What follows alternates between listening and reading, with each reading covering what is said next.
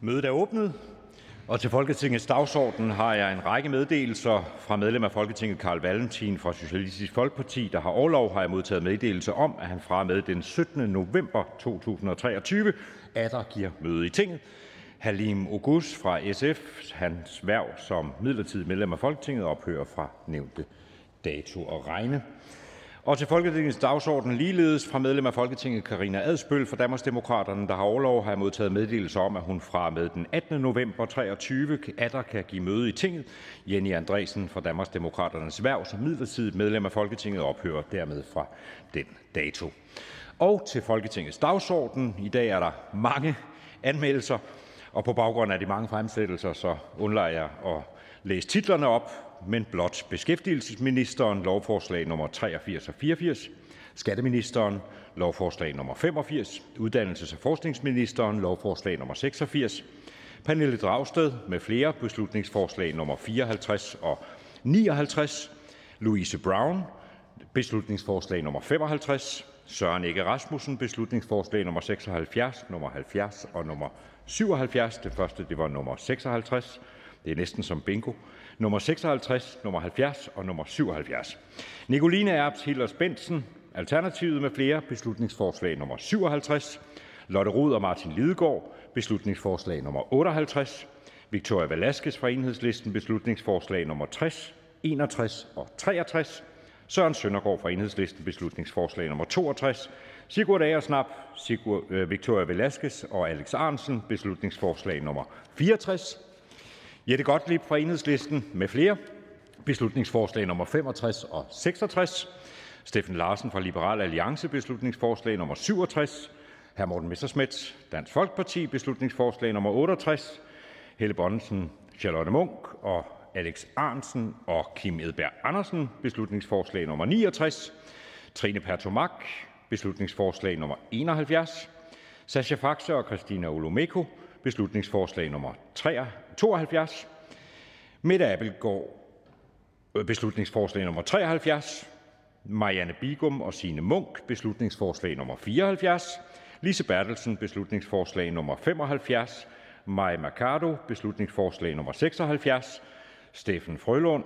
Beslutningsforslag nummer 78, Martin Lidegaard, Marianne Bigum, Pelle Dragsted og Franziska Rosenkilde. Beslutningsforslag nummer 79, Helene Liljendal Brydensholt beslutningsforslag nummer 80, Pia Kærsgaard med flere beslutningsforslag nummer 81, Karina Lorentzen Denhardt og Astrid Karø beslutningsforslag nummer 82, Mona Jul beslutningsforslag nummer 83, og vil I vide, hvad det var, jeg læste op, så kan I gå ind og læse titlerne på de anmeldte sager på folketingstidene.dk.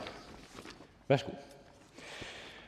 Og så skal jeg jo meddele, at spørgsmål nummer 17 af Helene Artmann Andresen, Liberal Alliance til børne- og undervisningsministeren, udgår af dagsordenen efter ønske fra spørgeren. Og så går vi i gang med forhandlinger, dermed også herre og fru. Det eneste punkt på dagsordenen, det er besvarelse af oversendte spørgsmål til ministerne, altså spørgetid. Og det første spørgsmål er til udenrigsministeren af hr. Morten Messerschmidt, Dansk Folkeparti. Værsgo. Tak, formand. Hvad er ministerens holdning til den seneste rapport fra Europaparlamentets forfatningsudvalg, som foreslår 267 traktatændringer, herunder at kræve euromedlemskab af alle medlemslande, afskaffe vetoretten og overføre mere magt fra medlemslandene til EU? Ministeren. Ja, tak for det. Det kan jeg svare øh, både relativt kort og forhåbentlig også ret klart på. Øh, rapporten er ikke vedtaget nu. Øh, ventes at ske øh, senere øh, på denne måned, men jeg kan godt foregribe svaret, fordi regeringen går ikke ind for traktatændringer. Øh, vi mener sådan set, at vi har en langtidsholdbar traktat. Det er fuldstændig rigtigt, øh, at den er til afstemning her i plenarsamlingen den 20. 23. november.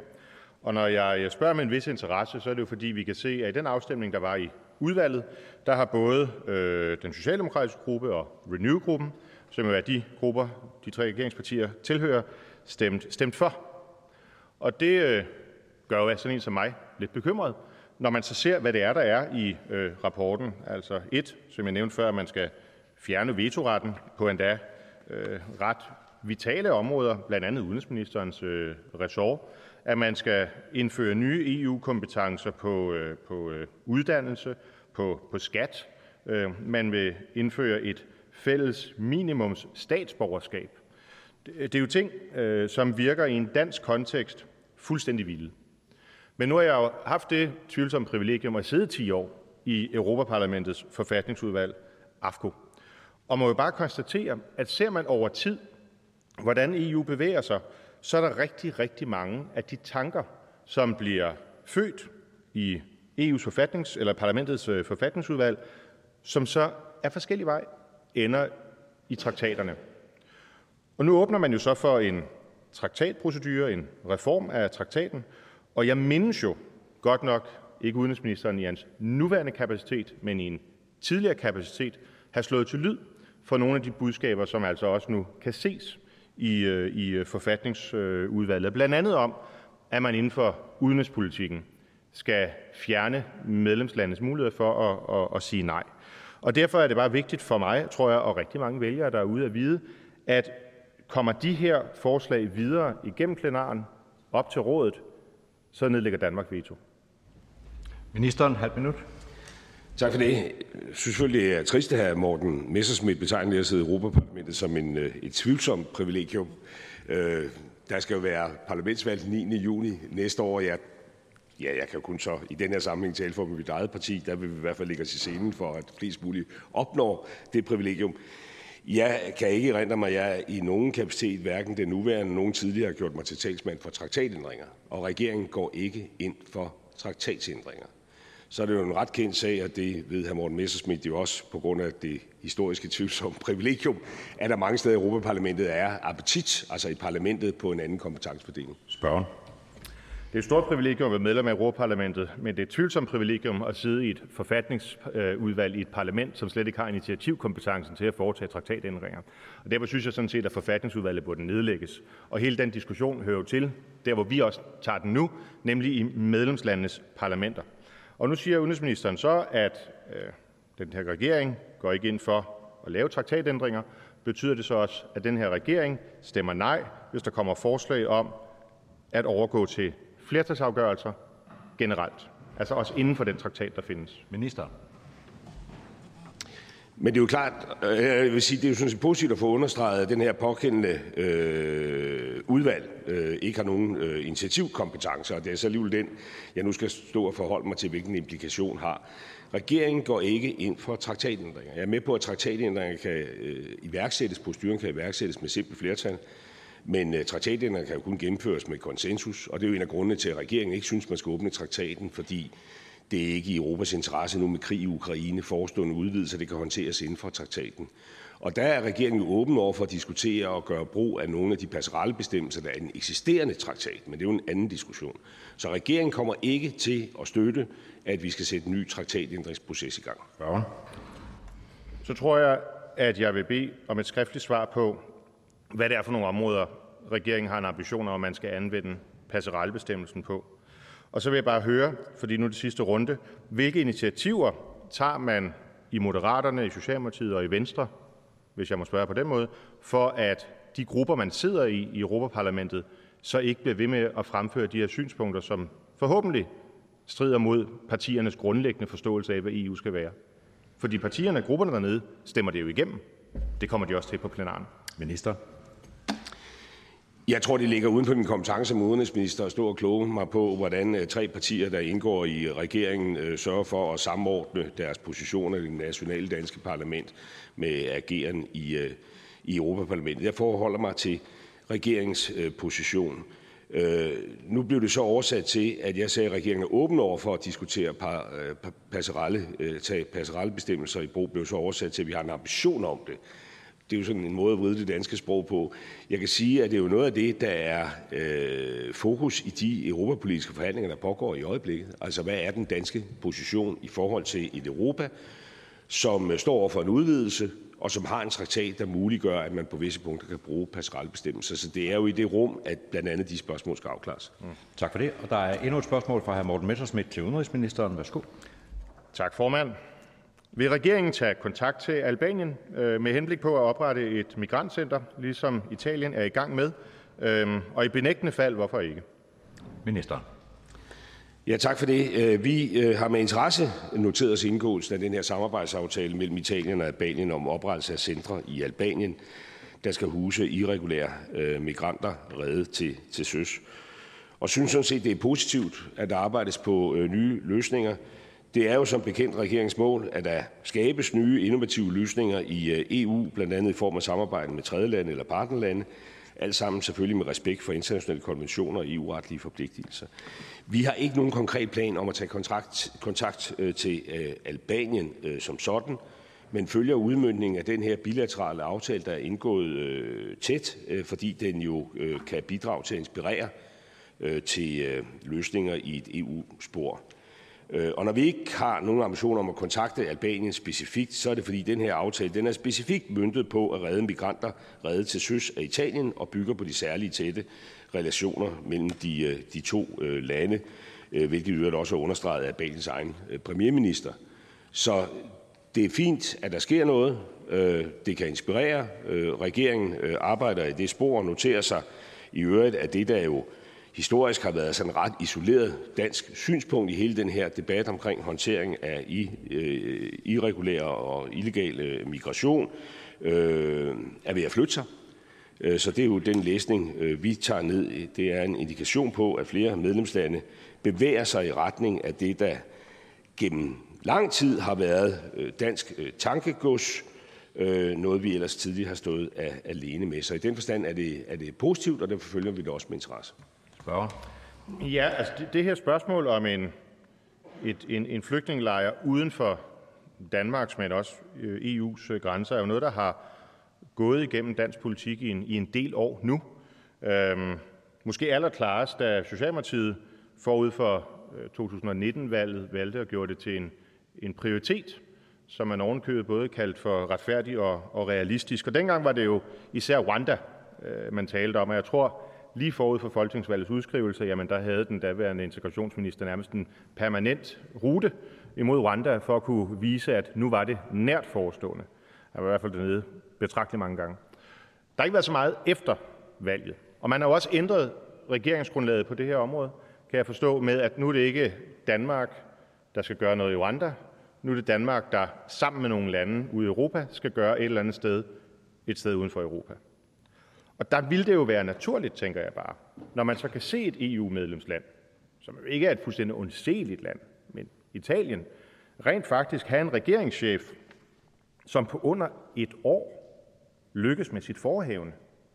Det ville det jo være naturligt, når man har skiftende regeringer i Danmark, som nu igennem hvad, mere end fire år ikke lykkedes med sit forhævne, medmindre det selvfølgelig kun var et propagandaøje med, at man så tog kontakt og talte med Albanien. Altså jeg mener, de tager nu, er det i hvert fald planen, kan jeg forstå, 36.000 illegale migranter fra Italien. Altså hvis de vil gøre det øh, fra Danmark bare sådan en enkelt gang, så ville det jo for eksempel kompensere for de 40.000 syre, der kom, mens udenrigsministeren var statsminister. Altså en væsentlig pres af integrationsbyrden, kan man sige.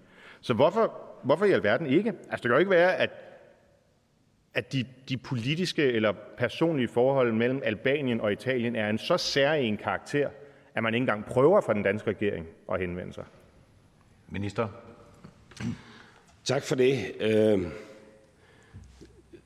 Altså, der er jo nogle konceptuelle forskelle, fordi hvis jeg forstår den aftale, der er indgået mellem øh, Albanien og Italien, så hviler den jo sådan set på, at dem, der øh, så på et center i Albanien opnår øh, altså, øh, kan man sige, øh, flygtningstatus, øh, man vejer deres beskyttelseshensyn af, de skal, tilbydes, øh, de skal, de skal tildeles øh, beskyttelsen i Italien og ikke Albanien. Øh, og hvis vi skal savle omkring det her, så må man sige, hvis man forestillede sig, at vi øh, en til en kopierede sådan en model, hvor man sagde, og som Danmark indgik bilateralt med et land, som ikke er et naboland, og sagde, her kan alle hånde mennesker komme til, og hvis man så opnår status, så skal man så have den i Danmark. Så er jeg ikke sikker på, at det vil være Danmarks bedste interesse for at være helt altså seriøs omkring det. Spørgen. Så øh, det, der er det afgørende her, det er, at det er godt, der sker noget. Øh, det matcher jo, kan man sige, den konceptuelle danske tænkning og kan forhåbentlig bidrage til at inspirere til, at vi finder nogle fælles europæiske løsninger. Men det er jo langt hen ad vejen enig i, men det er jo det, der er regeringens position. Altså det, som i hvert fald den tidligere regering meget formfuldt formuleret i Retfærdig og Realistisk, det er, at kommer man til Danmark, så skulle man til Rwanda have sin sag undersøgt, hvorefter man så skulle tilbage til Danmark. I det man antog, at det ville så skræmme illegale migranter væk, der vidste, at det ville være udsigtsløst. Det er jo det, som udenrigsministeren beskriver. Og er det ikke det, der er regeringens position? Minister. Regeringens position er den, at vi gerne vil bryde øh, de mønstre, der findes nu, og vi vil søge at gøre det i et europæisk øh, spor. Det er det, der er regeringens position. Det er så en position, som øh, denne regering, den tidligere regering, og for så vidt også den tidligere regering, som tænkte altså konceptuelt det samme, men ikke tog et konkret Rwanda-initiativ, i en europæisk sammenhæng har stået lidt isoleret med. Briterne har tænkt tilsvarende tanker. Briterne er ikke længere med i EU. Øh, det, der er regeringsposition, det er, og det er også derfor, der er samlet en kreds af, af lande. Det er integrationsministerens ressort, det er ikke mit ressort. Og vi noterer os, at der sådan set er en stigende interesse omkring det her koncept. Og det er sådan, jeg synes, man skal tage den her aftale ned mellem Italien og Albanien. Det er et konkret bilateralt skridt, som vi følger med interesse. Noterer mig, at Albaniens premierminister har udtalt, premierminister udtalt, at man ikke kunne etablere en sådan aftale med andre lande end Italien, så allerede derfor kan den ikke og kopieres, spørger. men vi følger det tæt. Spørger. Oh, og den slags skal man måske ikke tage mere håndfast, end at man bør sende en diplomatisk delegation ud. Og jeg er glad for, at udenrigsministeren også nævner Storbritannien, fordi selvom Storbritannien ikke længere er medlem af EU, jamen så er det da oplagt at forfølge de forhandlinger, Storbritannien har haft i relation til Rwanda, hvor vi måske også i den her uge får en afklaring på, om det så bliver virkelighed. Så bare den sidste runde til her at sende en opfordring om, at man ikke lader sig skræmme af, at den albanske premierminister så har sagt, at det er et særligt forhold mellem Italien og Albanien, der gør sig gældende. Det kunne være, der var en vej ind, hvis man virkelig ved det. Ministeren, halv minut. Vi følger det her tæt. Og det kan også godt være, at jeg overfortolker så det oprindelige spørgsmål, der handler om, hvad vil det sige at tage kontakt, for jeg indfortolker så implicit, at vi skulle tage kontakt med henblik på at indgå en til en en tilsvarende aftale, som den Italien har indgået med Italien. Og, og, og det er der ikke noget øh, videre øh, perspektiv af de grunde, jeg nævnte før. Men vi følger det tæt. Og, øh, og integrationsministeren arbejder på den her dagsorden. Det gælder også i forhold til Ravandasporet. Det, der er dog regeringens ambition, det er, at vi søger veje det ind i en europæisk sammenhæng for at få en europæisk løsning. Og dermed tak til hr. Morten Messerschmidt og til udenrigsministeren. Næste spørgsmål er fra fru Mette Thiesen til finansministeren.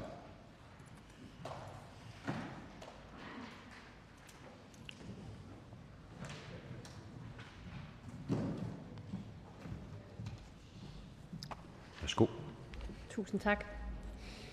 Er ministeren enig med statsministerens tidligere udtalelse om, at det er gagak, at EU lægger op til større medlemsbidrag og til at skrotte den danske EU-rabat? Og kan han i givet fald forklare, om han så er enig med de socialdemokratiske medlemmer af Europaparlamentet, der afviser at stemme nej til kommissionens budgetforslag? Minister. Tak øh, for spørgsmålet. Jeg tror, der er behov for en lille smule kontekst her. Øh, EU's stats- og regeringschefer øh, blev i 2020 enige om EU's flereårige finansielle ramme, den såkaldte MFF-aftale. Siden aftalen blev indgået, har Rusland indledt en forfærdelig krig mod Ukraine, og Ruslands invasion har også ledt til en øget migration til Europas frontlinjestater. Det er konsekvenser, som vi har og fortsat skal adressere fremover i det europæiske fællesskab. I juni 2023 fremlagde kommissionen et forslag til revision af MFF-aftalen med udgiftsønsker på samlet 100 milliarder euro. Den ene halvdel er der lagt op til skal gå til Ukraine. Vi giver fra regeringens side vores fulde støtte til Ukraine, både finansielt og militært. Det er helt centralt, at vi i EU står sammen om at støtte Ukraine, og det er vi fra dansk side selvfølgelig parat til at betale til. Den anden halvdel af MFF-revisionen foreslås at gå til migration og konkurrenceevne, men også i forhold til administration og renteudgifter. Her er regeringen ikke enig med det, der er lagt på bordet fra kommissionens side.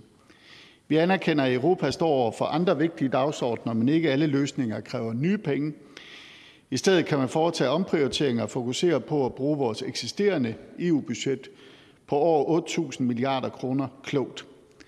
Så vi går konstruktivt til værks, prioriterer Ukraine markant og er meget opmærksom på, at andre prioriteter skal ske via omprioriteringer. Og så lad mig lige slå fast, at kommissionens forslag ikke indebærer, øh, at der skal ske en skrotning af den danske EU-rabat, som man kunne få indtryk af på det spørgsmål, der blev stillet. Spørgeren. Og tak for svaret. Der er jo sådan en meget fin talemåde, der siger, at man ikke kan både blæse og have mel i munden. Men øh, vil ministeren ikke medgive, at det er lige præcis, øh, hvad Socialdemokratiet gør, når Socialdemokratiets Europaparlamentsmedlem Christel Schaldemose siger, at man på den ene side ikke rigtig ønsker, at budgettet skal stige, men er der omvendt er nogle ting, som man ønsker at støtte. Er det ikke lidt fej måde at bedrive politik på, øh, hvor man er bange for vælgerne herhjemme, øh, og ikke tør omfavne budgetstigninger åbenlyst, selvom at det i virkeligheden er det, man ønsker? Minister.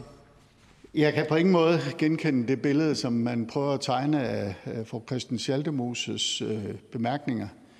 Sådan som jeg har hørt øh, fru Christel Schaldemose, så er det jo, at man også hos hende og de socialdemokratiske medlemmer af Europaparlamentet fra Danmark har et meget, meget stort fokus på at hjælpe Ukraine, men samtidig også er skeptisk over for en række af de andre forslag, der er fra kommissionens side om at bruge penge. Og derfor har man valgt at sige, at det vil man ikke gå ind og støtte det, der ligger. Man vil heller ikke afvise det, fordi der er nogle elementer, man er glad for, der er andre, man er imod. Øh, og det synes jeg er en helt færre måde, man har grebet an på fra de pågældende medlemmers side. Kan ministeren så svare på, om det er interne drøftelser i regeringen, som har presset Socialdemokratiet ud i den politiske spagat i Europaparlamentet? Fordi det er jo ikke nogen hemmelighed, at især Venstres EU-begejstring er glødende, med en Morten Lykkegaard, som i en kommentar til Ursula von der Leyens State of the Union-tale udtalte, at Danmark har sovet tornerosesøvn alt for længe, og nu må vi vågne op. Og i samme åndedrag mener, at der er behov for flere flertalsafgørelser.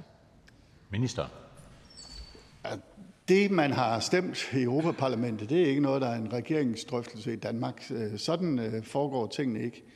Men det, at man kan have et nuanceret synspunkt, der hedder, at man på den ene side gerne vil støtte en klar og markant opbakning til Ukraine, samtidig med, at der er andre dele af det, kommissionen har foreslået, som man synes er mindre fornuftigt. Det synes jeg, der er helt reelt. Det er jo præcis den samme holdning, som jeg i hvert fald opfattede det, at Dansk Folkeparti havde, da vi behandlede sagen i Europaudvalget. Så inden man nu får meget, meget travlt med at skælde ud på nogle socialdemokratiske europaparlamentarikere, så skulle man måske se, hvad det var, man selv har sagt i Europaudvalget. Spørgeren. Det er vi jo fuldstændig klar over i Dansk Folkeparti. Men kan ministeren så ikke hånden på hjertet svare på, hvad der i grunden er tilbage af statsministerens tidligere meget håndfaste holdning til EU-kommissionens forslag til et nyt syvårigt budget? Og gør det ikke også indtryk på regeringen, at en regning på mellem 3 og 5 milliarder kroner risikerer at blive sendt direkte videre til danskerne, hvis Danmarks medlemsrabat skrottes og budgettet samtidig øges? Minister. Nu er der som sagt ikke med det forslag, der ligger her, lagt op til at skrotte Danmarks EU-rabat. Vi er som regering meget optaget af at give fuld opbakning både militært og også økonomisk til Ukraine. Og en meget stor del af det, som er blevet lagt på bordet fra kommissionens side, handler om præcis det. Det er ikke der, diskussionen står. Så er der den anden cirka halvdel af det, de har foreslået, hvor vi siger, at før man beder om nye penge, så kunne man måske bruge dem, man har, og også gøre det mere fornuftigt. Og det står jeg fuldt og helt på mål for. Tak til fru Mette Thiesen. Ny spørger, samme minister. Til finansministeren af hr. Ole Birk Olsen, Liberal Alliance. Værsgo. Synes ministeren, at et finanspolitisk forsigtighedsprincip, som det blev formuleret i Socialdemokratiets 2025-plan fra 2019, er fornuftigt, og mener ministeren, at princippet er udmyndtet i en mere forsigtig tilgang i regeringens finanspolitik? Minister. Tak for spørgsmålet. Først og fremmest så er regeringens tilgang til finanspolitikken, at den skal være ansvarlig og fornuftig, og det er den. Øh, vi er kommet godt ud af de seneste turbulente år med corona og inflationskrise. Beskæftigelsen er meget høj. Danmark har haft det største overskud på de offentlige finanser i EU de seneste fire år, og vi har leveret reformer, der skyndes at øge arbejdsudbuddet i 2030 med ca. 19.500 fuldtidspersoner, og mere er på vej. Med andre ord er der styr på dansk økonomi. Med forsigtighedsprincippet planlægges finanspolitikken inden for budgetlovens rammer, og dermed praktiserer vi også det forsigtighedsprincip, der er indbygget i budgetloven. Og det betyder konkret, at vi først kan disponere over provenyet for reformer eller andre budgetforbedrende tiltag, når der er fundet flertal for det i Folketinget. Derudover inkluderes der kun proveny fra dynamiske effekter, når der er tilstrækkelig empirisk evidens. Det støtter jeg og regeringen fuldt op om. Vi mener, at forsigtighedsprincippet i budgetloven og budgetloven i det hele taget er en meget vigtig del af at sikre ansvarlige rammer for finanspolitikken. Derudover vil jeg gerne understrege, at vi støtter op om, at der løbende arbejdes på at belyse adfærdseffekterne af forskellige økonomiske politiske tiltag, herunder at få bedre viden om dynamiske effekter af det offentlige forbrug. Det bliver der arbejdet løbende på, både i ministerierne og i det økonomiske råd, som har fået til opgave at efterse ministeriernes regneprincipper. Det mener vi er sundt og fornuftigt, og det er jeg glad for. Spørgsmål. Ja, som øh, Clem Kjærsgaard plejer at sige i debatten på DR2, det var et udmærket svar, men det var ikke et svar på det spørgsmål, der blev stillet. For spørgsmålet, der blev stillet, er jo, om den her regering praktiserer det forsigtighedsprincip, som Socialdemokratiet syntes var meget vigtigt forud for valget i 2019. Og øh, øh, der bliver sagt, hvad regeringen gør, men ikke hvordan det, som regeringen gør, forholder sig til forsigtighedsprincippet for 2019. For i det forsigtighedsprincip, der er jo noget mere end det, som finansministeren læste op. Der er det, at man slet ikke må budgettere med dynamiske effekter af skattepolitik, før end pengene er kommet i kassen. Altså det er ikke nok at holde sig inden for gængse regnemetoder. Man må selvom gængse regnemetoder siger, at der kommer penge i kassen, så må man ikke bruge de penge, før de faktisk er kommet. Og når jeg spørger om det her, så handler det især om, at regeringen forventer at få 600 millioner kroner fra en top-top-skat. Men det synes, som om regeringen har tænkt sig at bruge de 600 millioner kroner, selvom alle mennesker i hele verden er enige om, at der kommer ikke fulde 600 millioner kroner fra topskatten ned i statskassen. Regeringen siger, jo jo, men det er sådan, vi plejer at regne. Men alle mennesker siger, men den måde, I plejer at regne på, er ikke tilstrækkelig her. Der kommer ikke 600 millioner, fordi halvdelen af dem, der skal betale top-top-skat, de kan undgå at betale top-top-skat ved blot at få pengene udbetalt som udbytte i stedet for som indkomst. Og regeringen går så ud fra, fordi regeringen ikke har regnemetoder på det her, jamen de kommer nok alle sammen, selvom regeringen jo også ved, at de kommer ikke alle sammen. Holder det sig inden for det forsigtighedsprincip, som Socialdemokratiet gik til valg på i 2019? Minister. Altså det, den her regering praktiserer, det er en dybt ansvarlig finanspolitik, der holder sig inden for de rammer, også omkring forsigtighed, som fremgår af budgetloven. Så kan jeg forstå på hr. Ole Birk Olsen, at han har viden om, hvad alle mennesker i hele verden ja. mener om denne her sag. Det er alligevel imponerende. Øh, det er en indsigt, som er få beskåret. Jeg kan i hvert fald sige, at øh, det vi forholder os til, det er det, som er de gængse måder at regne på, og også i de relevante ministerier, og det er det, vi lægger til grund for den 2030-plan og det skatteudspil, vi kommer med. Spørgen. Alle mennesker i hele verden ved, at når halvdelen af dem, der er udsigt til at skulle betale top-top-skat, kan undgå at betale top-top-skat på en helt lovlig måde, så vil nogen af dem gøre det. Alligevel regner regeringen, som om ingen af dem gør det. Og det er det, jeg spørger om. Er det inden for det forsigtighedsprincip, som Socialdemokratiet gik til valg på i 2019, at man går ud fra, at ingen mennesker blandt dem, der skal betale top-top-skat, vil benytte deres lovlige mulighed for at undgå det? Minister. Jamen, som sagt, øh, jeg kommer ikke til at stå og tage alle mennesker i hele verden til indtægt for mit synspunkt. Det synes jeg er en, øh, en meget højdragende tilgang til øh, at prøve at få opbakning til, hvad man måtte have politiske holdninger. Det, jeg forholder mig til, det er, at regeringen har fremlagt en dybt ansvarlig 2030-plan, at de elementer, der er i den, er baseret på almindelige måder at regne på i relevante ministerier. Og jeg er helt med på, at øh, hr. Ole Birk Olesen synes, det er en dårlig idé, at der er en top-top-skat i forhold til dem, der tjener aller, allermest i det danske samfund. At det er vigtigt for hr. Ole Birk Olesen, at den bliver afskaffet, det synspunkt deler regeringen så ikke. Spørgeren. Så lad os bare tale om finansministeren. Lad os ikke tale om alle mennesker, bare om finansministeren. Finansministeren går ud fra, at ingen af dem, der skal betale top-top-skat, vil undslå sig det ved at benytte en lovlig metode til at øh, ikke betale top-top-skat, selvom halvdelen af dem kan. Er det virkelig finansministerens opfattelse, at ingen af disse mennesker vil undslå sig at betale top-top-skat via den her lovlige metode? Og er det inden for forsigtighedsprincippet at gå ud fra, at ingen vil undslå sig at betale top-top-skat? Ministeren. Det, vi har lagt frem fra regeringens side, er baseret på den måde, vi normalt regner på, hvad forskellige tiltag vil have af effekt. Og jeg er godt klar over, at hr. Ole Birk Olsen har set sig meget, meget vred på top-top-skatten, og mener, at det åbenbart er et synspunkt, der deles af hele verden. Det deles ikke af regeringen. Vi, vi synes, det er fornuftigt, at man har en top-top-skat til at balancere, sådan at dem, der tjener allermest i det danske samfund, bidrager lidt mere, sådan at vi til gengæld kan give nogle ret væsentlige skattelettelser til alle danskere, der er i arbejde. 3,3 millioner mennesker vil få glæde af det forslag, regeringen har lagt frem. Og tak til hr. Ole Birk Olesen og til finansministeren. Næste spørgsmål er til indrigs- og sundhedsministeren af hr. Nick Zimmermann fra Dansk Folkeparti.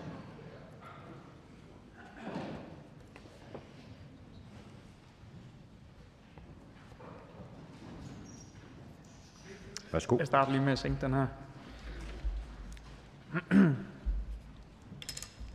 Tak. Hvad agter ministeren at gøre for at begrænse gruppen af kommunale ansatte, der modtager mere end 1 million årlig gage, og hvad mener ministeren, at de fratrædelsesordninger, hvor kommunale chefer får udbetalt millionbeløb, er rimelige, henset i, at lønnen til en social- og sundhedssektoren i kommunerne er steget med 1,11 procent i 2023? Minister.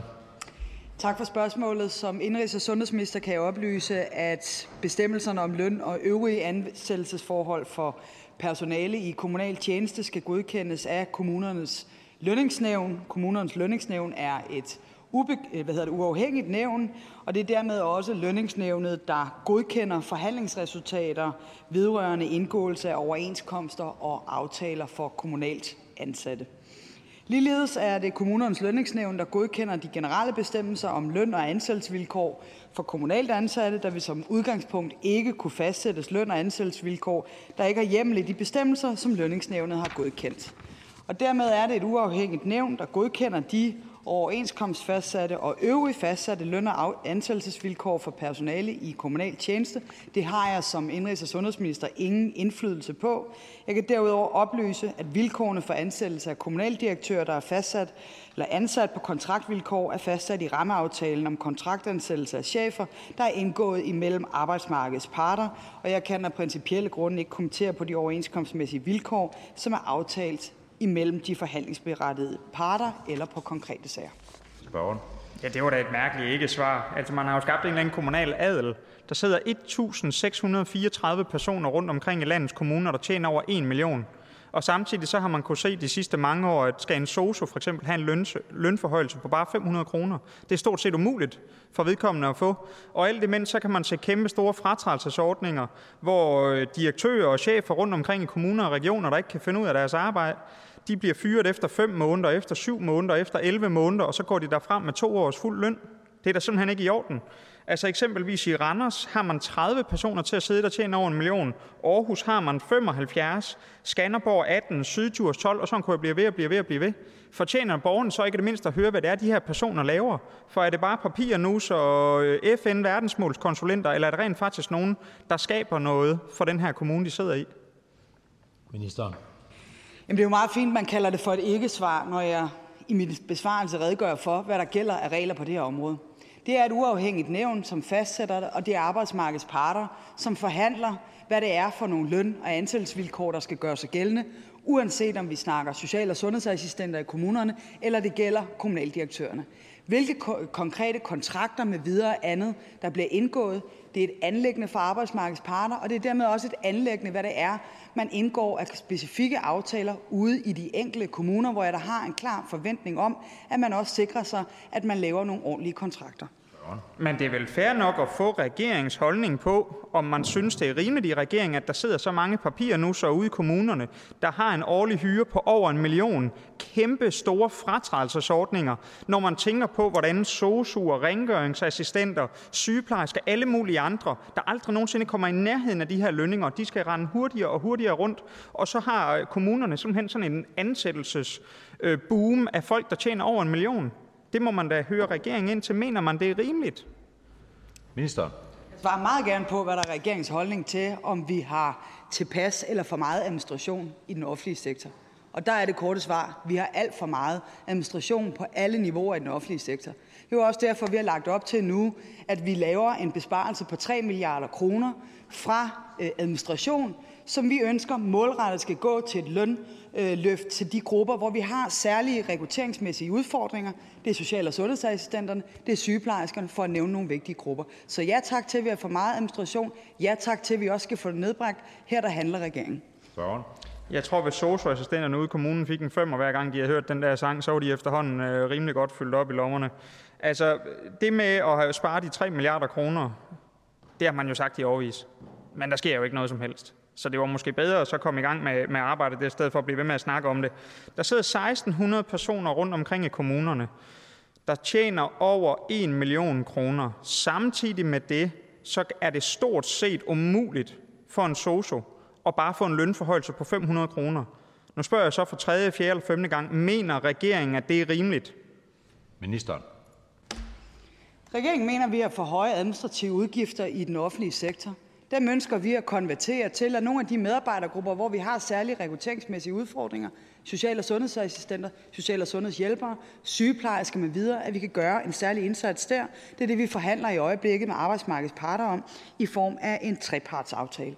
Og den her regering, vi har siddet i 11 måneder. Jeg forventer, at vi lander en trepartsaftale om det her inden for kort tid. Og det er heller ikke korrekt, at vi bare snakker, og der ikke handles. På regeringens finanslovsforslag, der har vi jo netop indbudgetteret med besparelsen på administration, så det er ikke snak, det er handling. Og dermed tak til Indrigs- og sundhedsministeren, og også til hr. Nick Zimmermann fra Dansk Folkeparti. Næste spørgsmål er til justitsministeren af hr. Steffen Larsen, Liberal Alliance, som jeg ikke umiddelbart kan se i salen, men lige før så gennem et vindue. Muligvis løbende væk.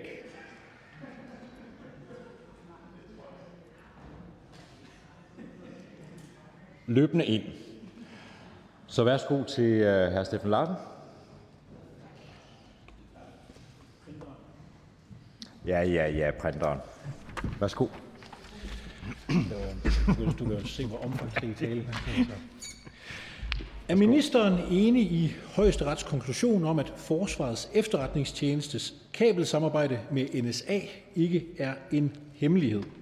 Minister. Tak for ordet, og tak til spørgeren for spørgsmålet. Som jeg også sagde til hasteforspørgselen den 8. november 2023, så arbejder vores efterretningstjenester hver dag for at passe på Danmark og danskerne, for at imødegå terrortrusler og for at bekæmpe spionage og ekstremisme i vores land. En forudsætning for, at de opgaver kan løses, særligt i et lille land som Danmark, det er, at det arbejde sker i samarbejde med vores allierede i andre lande. Arbejdet hviler på en forudsætning om, at vores samarbejdspartnere er trygge ved, at vi kan passe på særligt følsomme oplysninger. Og jeg kommer derfor ikke til at gå nærmere ind i indholdet af de konkrete sager eller i konkret samarbejde med udenlandske samarbejdspartnere. Som det er spørgeren bekendt, så drøftes sager, der vedrører efterretningstjenesternes arbejde, i udvalget vedrørende efterretningstjenesterne. Udvalget det har særlige rammer vedrørende fortrolighed, og det er nu engang de spilleregler, som Folketinget også selv har valgt, der skal være. Tak for ordet. Spørgen. Jo, men du spørger jo ikke ind til nogen detaljer i noget som helst. Jeg spørger til, at den dømmende magt, landets højeste domstol, har afgivet en dom, hvor de siger, at den her aftale om kabelsamarbejdet, ikke i sin fulde form eller noget, men at eksistensen af det ikke længere er en hemmelighed. Kan justitsministeren ikke anerkende, at selve det at nævne kabelsamarbejdet, det ikke længere er at bryde en tavshedspligt eller at være ude og angive hemmeligheder? For vi må jo sige, at lige nu er der jo mennesker, som har øh, været anklaget for at nævne det. Man har også truet dagblade og medier, øh, fordi de har nævnt eksistensen af samarbejdet. Øh, så må det jo være op til justitsministeren nu at komme med en eller anden vurdering af, at jamen okay, så er det her ikke længere en ting, som vi skal rende og sagsøge mennesker eller slæbe dem i retten for øh, at forsøge at sige bare eksistensen af. Ministeren. Jeg kommer ikke til at gå nærmere ind i indholdet af de konkrete sager eller i konkret samarbejde med udenlandske samarbejdspartnere. Spørgeren. Jamen, øh, det er da mægtigt. Øh, så må vi jo nøjes med at stole på højesteretsord, når justitsministeren ikke vil udtale sig øh, om det. Men PT-chefen har været rundt på flere dagbladets redaktioner og meget insisterende sige til dem, at de kunne risikere at få sager på halsen, hvis de foretog sig noget, der mindede om at skrive mere om det her kabelsamarbejde. Og det må da på en eller anden måde ved genklang ved ministeren, at det ikke er en særlig øh, lyksalig måde at gøre tingene på, når nu at højesteret har sagt, at det ikke er en hemmelighed. Minister. Jamen, at, at, at det er egentlig øh, imponerende, at hr. Steffen Larsen forsøger, og, og det vil jeg gerne kvittere for. Øh, men som justitsminister, så kommer jeg ikke til at kommentere øh, konkret samarbejde eller gå ind i, øh, i nogen som helst former for øh, overvejelser om, hvad det er for et samarbejde, vores myndigheder har med udenlandske samarbejdspartnere? Spørgeren. Det, er jo, øh, det er jo fordi, højesteret har jo afsagt en dom. Er ministeren enig i den doms afgørelse? Altså, er ministeren enig med højesterets konklusion? Ministeren. Altså, vores myndigheder har øh, på baggrund af højesterets kendelser, navnlig de kendelser, som blev afsagt den 12. oktober, som også sat en række begrænsninger på, øh, hvordan at, øh, hvilket bevis der kunne føres, fordi man i kendelserne af 12. oktober jo dybest set øh, gav anklagede anklaget medhold i, at de skulle have retsbøgerne udleveret til deres bopæl, uden nogen forudgående krav til, hvordan at eksempelvis afskrifter af vidneforklaringer, der er givet for lukkede døre, skulle opbevares. Og øh, det er det, som øh, jeg som justitsminister har forholdt mig til, og det har vi taget til efterretning, og det er derfor, anklagemyndigheden har indstillet, at sagerne skulle øh, droppes. Tak til hr. Steffen Larsen fra Liberal Alliance, og ministeren bliver stående, for der er et nyt spørgsmål til netop samme minister fra hr. Peter Kofod, Dansk Folkeparti.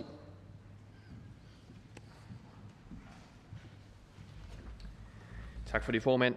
Hvad vil ministeren gøre for, at det hurtigst muligt bliver muligt at anvende genetisk slægtsforskning til opklaring af drab og grov personfarlig kriminalitet? Minister. Mange tak for spørgsmålet til hr. Peter Kofod. Som jeg flere gange også har sagt, så er det en kerneprioritet for regeringen, at politiet er rustet til at opklare grov personfarlig kriminalitet.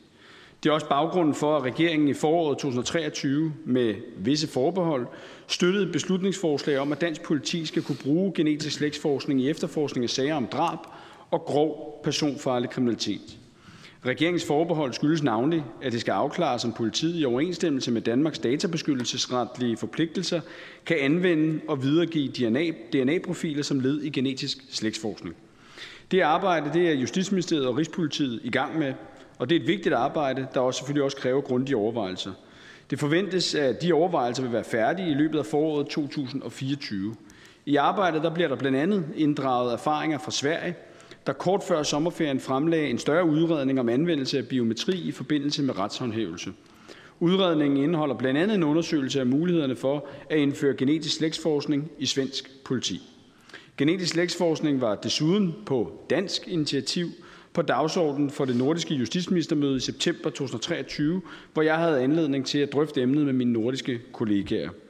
Der skal således ikke have nogen tvivl om, at arbejdet det har en høj prioritet for regeringen. Tak for ordet. Spørgen. Tak for besvarelsen. Jeg er enormt optaget af lige præcis det her spørgsmål og det øh, forslag, som jo Folketinget har behandlet, og som der var meget stor opbakning til, da Folketinget behandlede det, inklusive inklusiv for regeringen, der jo sagde, at den havde nogle forbehold. De forbehold havde vi jo på ingen måde i Dansk Folkeparti.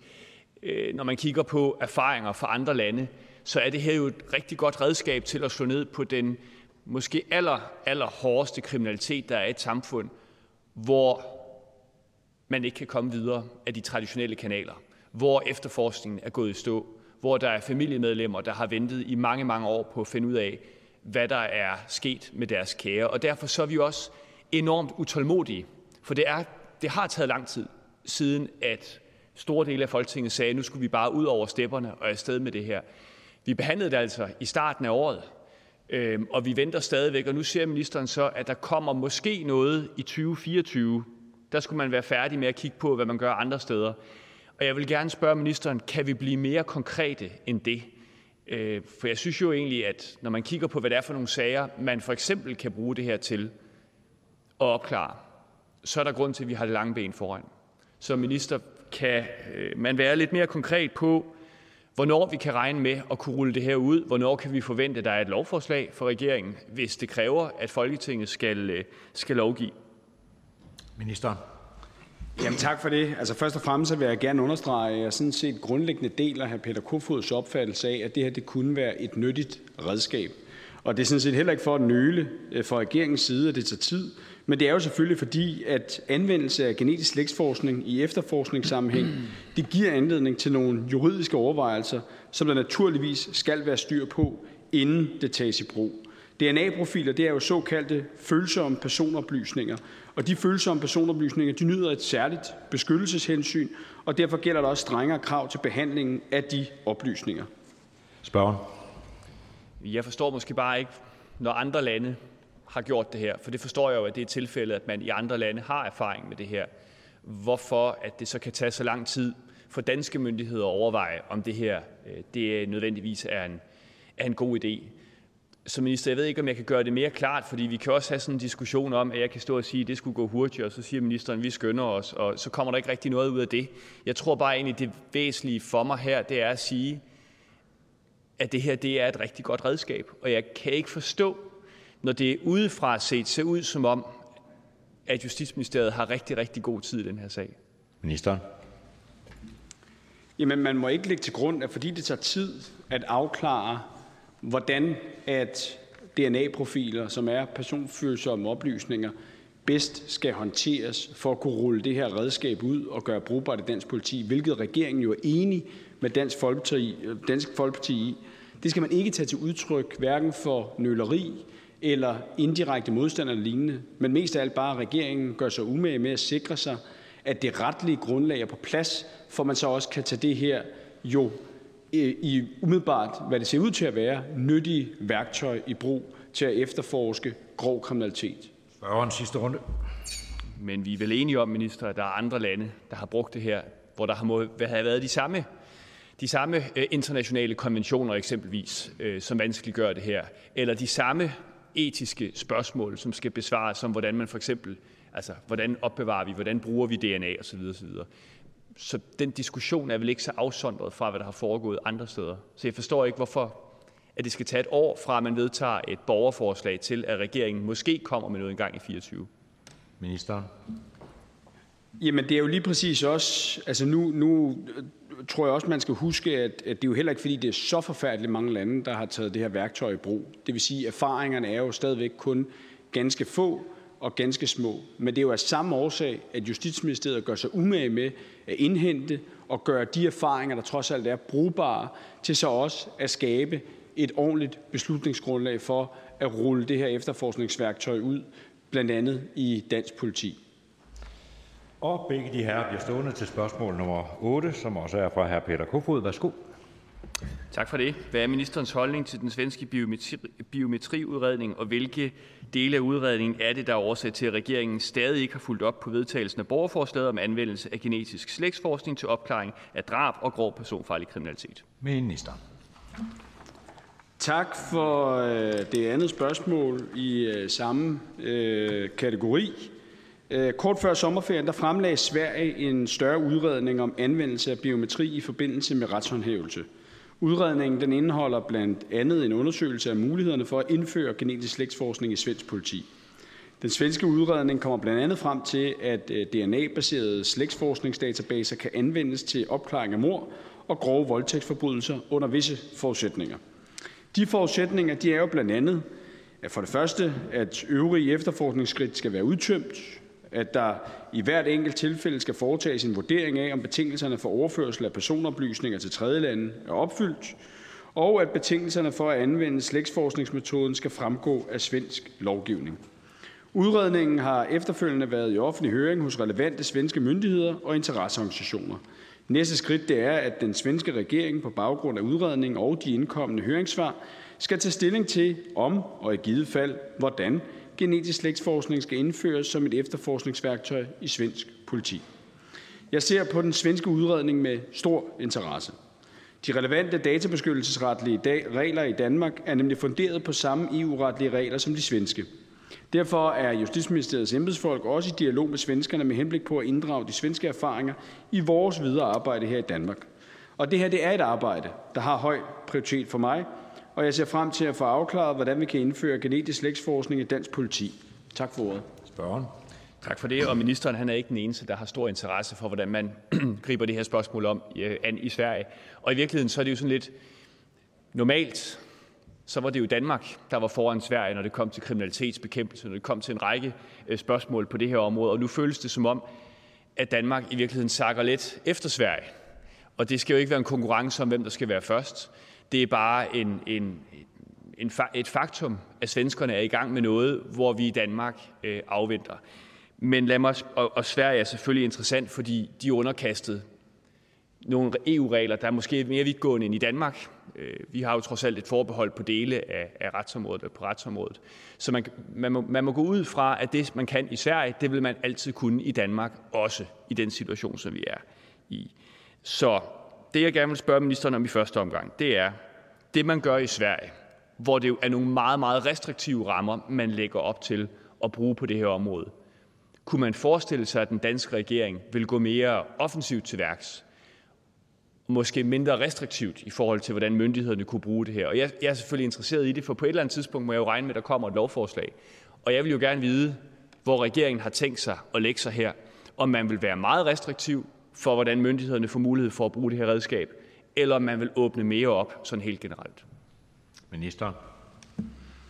Jamen tak for det spørgsmål. Altså, jeg vil sige grundlæggende, øh, når, når regeringen valgte at øh, stemme for det borgerforslag, øh, som var blevet fremsat som et beslutningsforslag her i Folketinget, fordi det havde opnået nok øh, underskrifter, øh, på trods af, at vi på det tidspunkt jo ikke havde noget reelt beslutningsgrundlag andet end øh, en, en idé, så var det jo også med, det, øh, med den forudsætning og med henblik på også selv at gøre os grundige overvejelser om, hvordan vi ville kunne bruge det i en dansk efterforskningssammenhæng. Og derfor med det sagt har vi heller ikke på forhånd truffet beslutning om, at der skal være større begrænsninger, hverken i Danmark øh, eller en andre steder for at bruge det. Vi vil gerne have, at det skal bruges som et effektivt værktøj, hvis vi vælger at indføre det, til at kunne opklare grov kriminalitet. Spørgsmål. Nu var vi jo en del partier, der vedtog det øh, borgerforslag. Jeg tror faktisk kun, det var de radikale måske, øh, der var imod. Man skulle nok være meget radikal for at forstå årsagen øh, til, at de radikale stillede sig, som de gjorde. Så jeg vil spørge, i hvor høj grad kan man regne med, at Folketinget bliver involveret i, øh, i det, der måtte komme, det arbejde, der måtte komme fra regeringen? Fordi der var jo også nogle forskellige strømninger i Folketinget om, hvordan man skulle gribe det her spørgsmål an.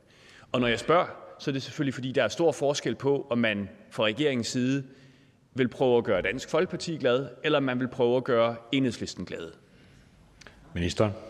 Ja, men det er klart, at med den interesse, der har været fra Folketingets partiers side, så synes jeg da helt bestemt, at det er oplagt, at når det er, at man i Justitsministeriet og dygtige embedsfolk der er færdige med at, øh, at foretage de analyser, der skal foretage af det retlige grundlag, og hvad det i givet fald kunne bruges til, og hvad begrænsningerne er, synes jeg da helt klart også, det vil være fornuftigt at inddrage Folketingets partier i drøftelser om, hvordan vi så tager det videre.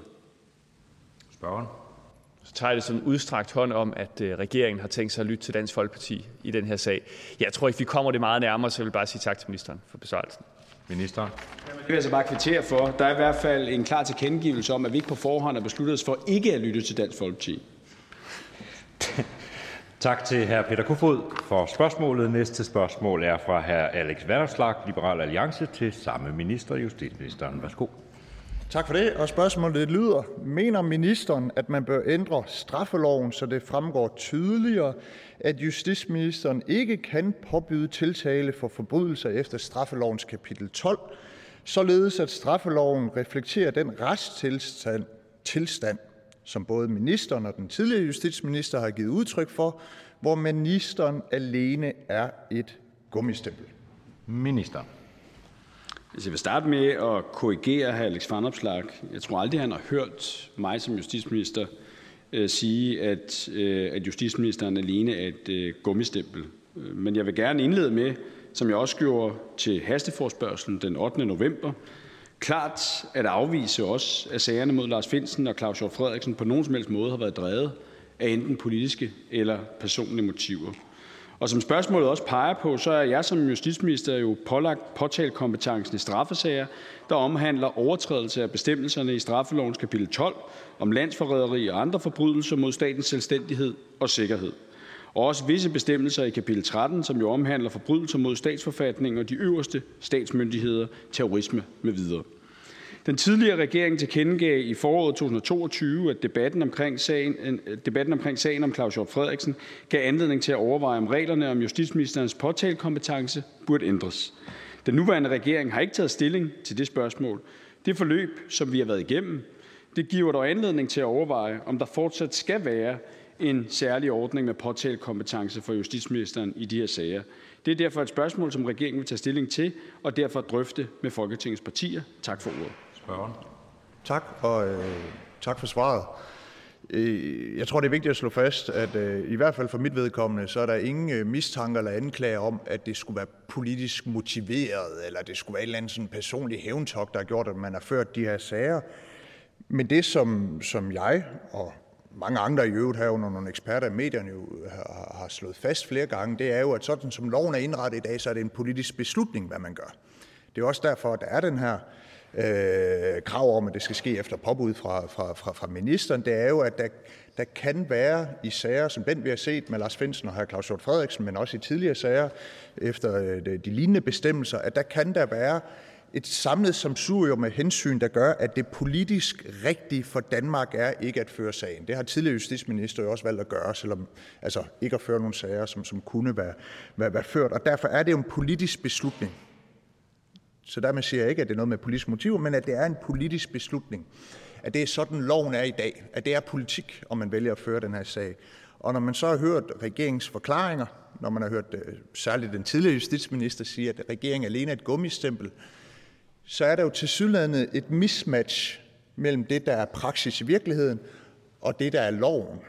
Og, og jeg vil egentlig også bare høre, om, om ministeren anerkender, at, at, at, at, at loven er tiltænkt på en helt anden måde, end at man blot skal være gummistempel, eller man bare skal sige, at hvis anklagemyndigheden vurderer, at man kan føre en sag, så skal man bare føre den.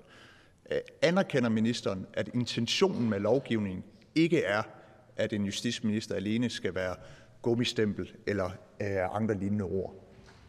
Minister. Jeg tror, det kan man udlægge på mange forskellige måder. Øh, jeg tror, intentionen med lovgivningen er at sige, at man her er op i nogle strafkategorier og nogle øh, alvorsgrader af forbrydelser, som derved også øh, har man fundet det hensigtsmæssigt, da man har skrevet de, øh, de kapitler i straffeloven, at en justitsminister er med ind over, øh, og i øvrigt har taget det som, øh, som øh, et, et naturligt udgangspunkt.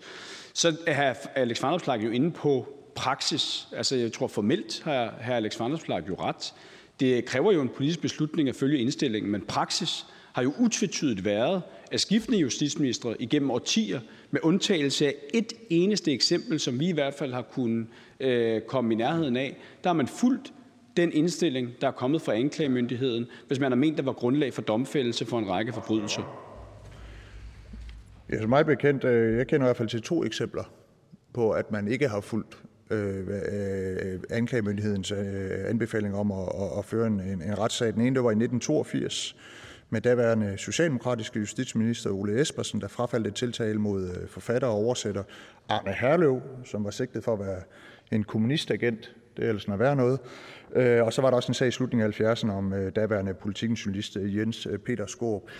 Men, men bare for at få det slået helt fast, så anerkender ministeren, at i den her sag der er det sådan med lovgivning og alle bestemmelserne, at der er det i sidste ende en politisk beslutning, om man vil i den, i den her sag retsforfølge Claus Hjort og Lars Finsen, og ikke alene noget, der er op til anklagemyndigheden.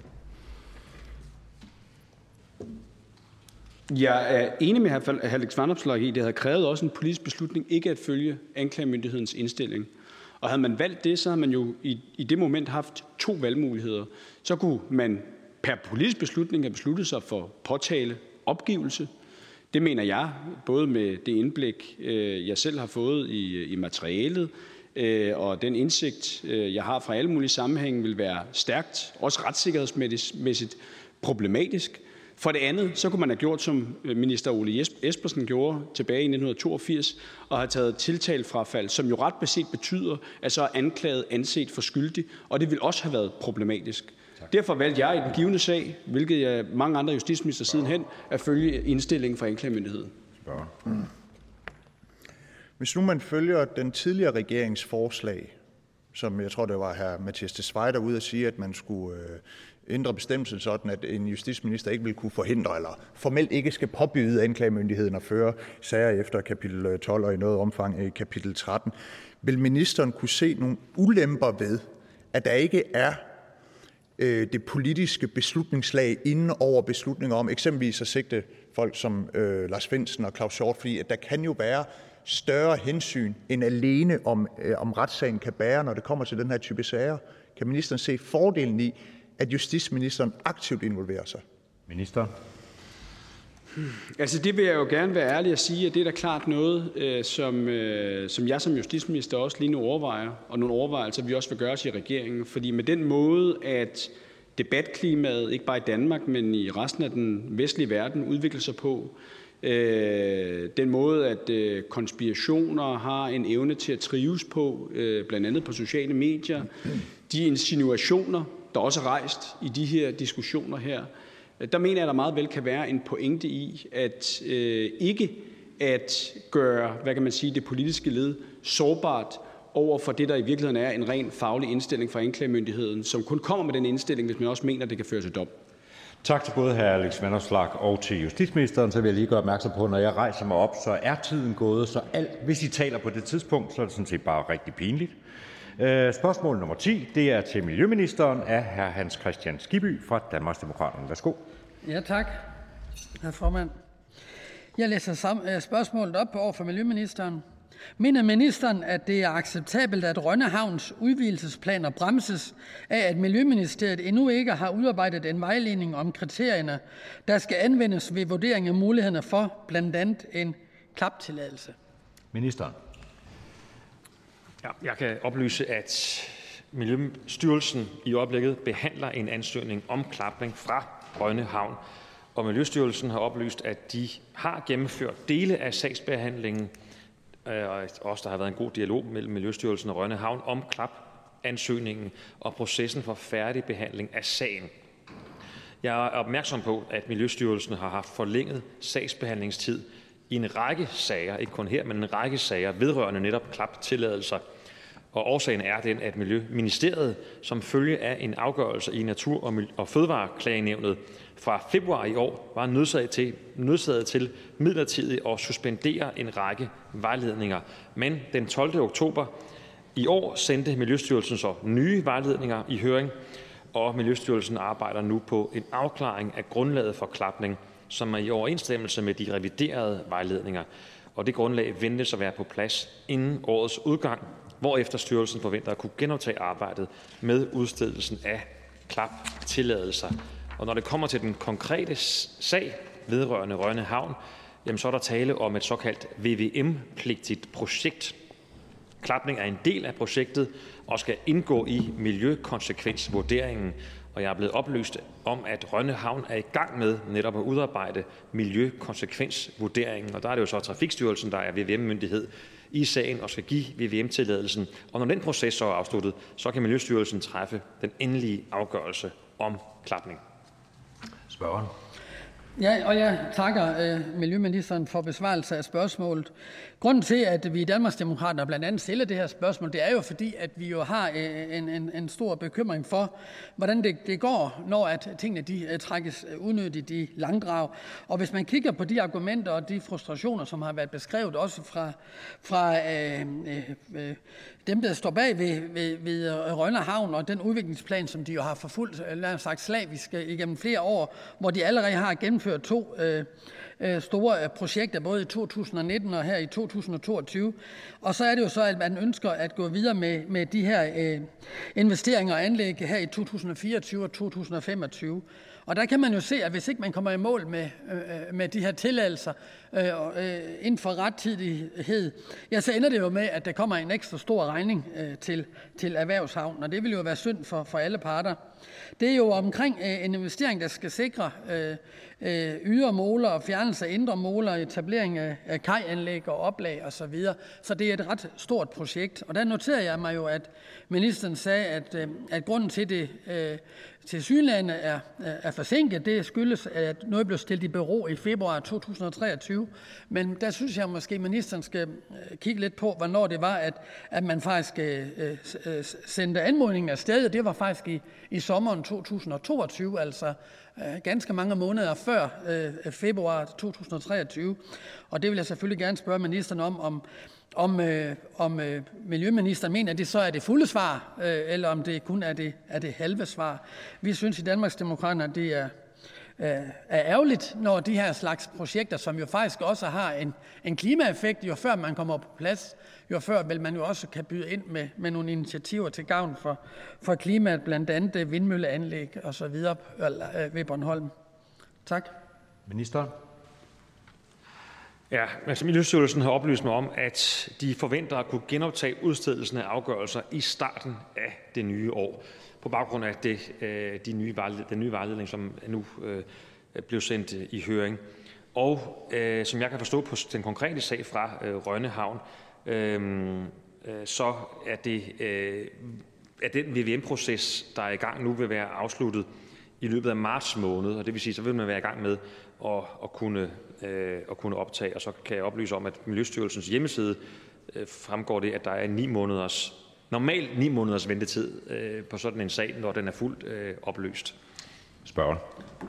Ja, og, øh, og vi skal jo ikke øh, skændes her i Folketinget om, at, øh, at der forhåbentlig kommer i gang i, i tingene. Det hilser vi jo øh, velkommen.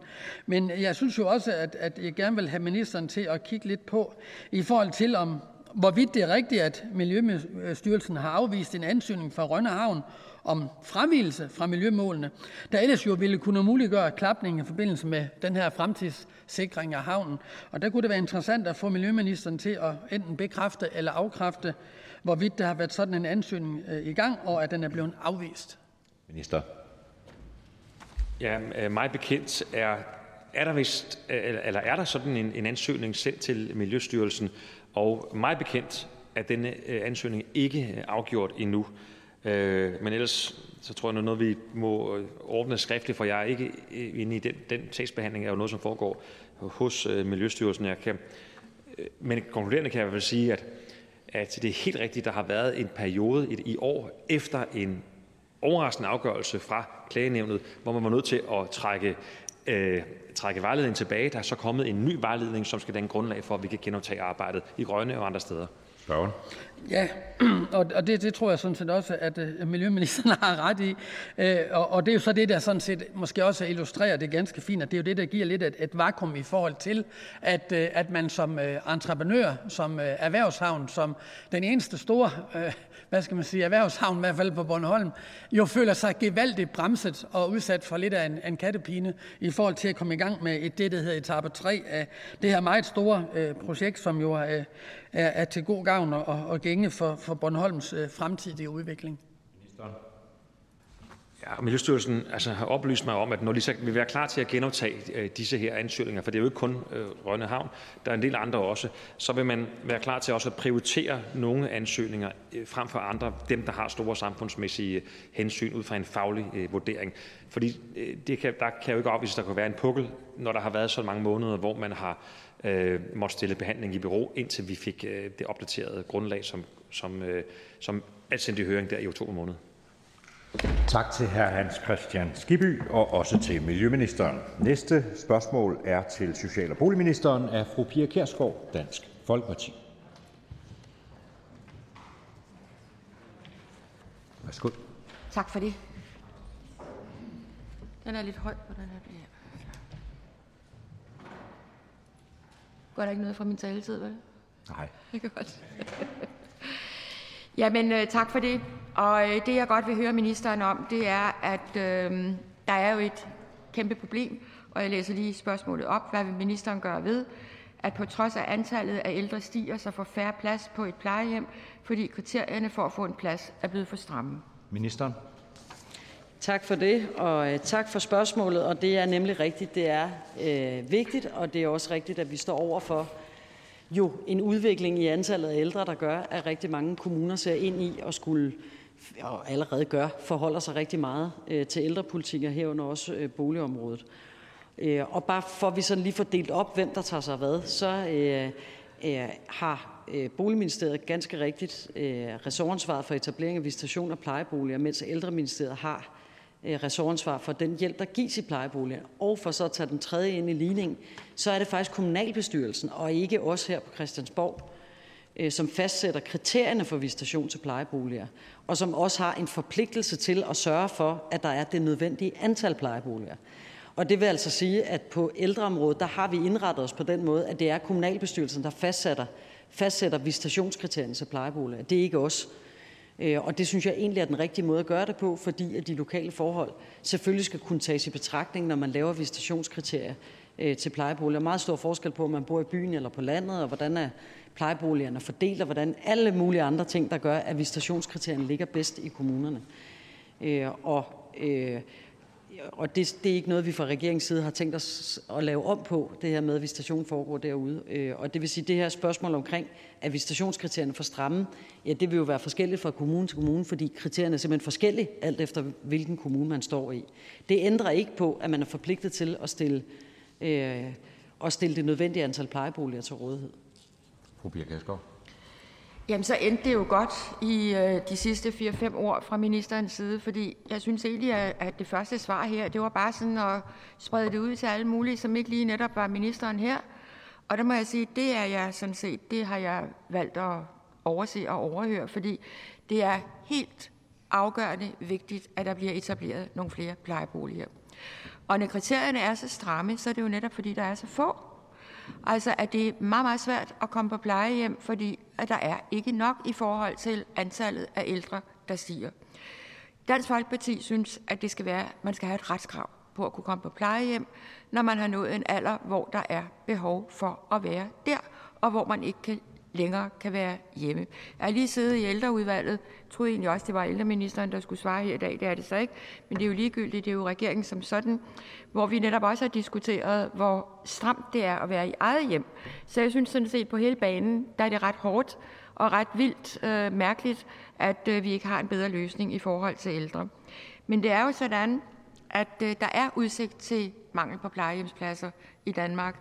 Der er en analyse fra Dansk Industri, som har lavet en, øh, en, en, øh, et udgangspunkt i kommunernes landsforening eget regneværktøj, plejeboligmodellen, der viser, at der er faktisk et behov for 5.000 plejeboliger i 2030.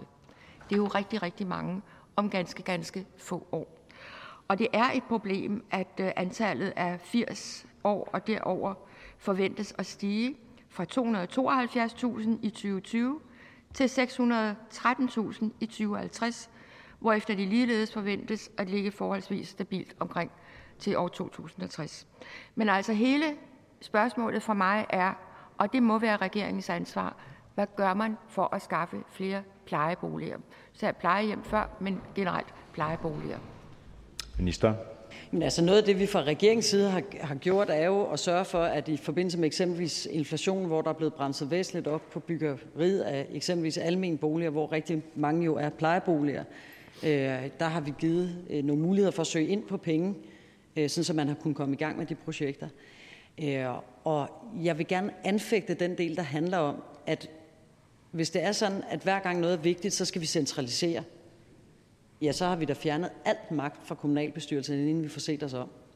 Altså, så jeg vil gerne holde fast i, at noget kan godt være afgørende vigtigt, men det er bare stadigvæk ikke Christiansborg langt væk fra den virkelighed, man står i derude, der skal bestemme alting. Jo, men øh, når nu der er mangel på plejeboliger, så må man jo bare sige, at så er det et spørgsmål, der skal diskuteres herinde.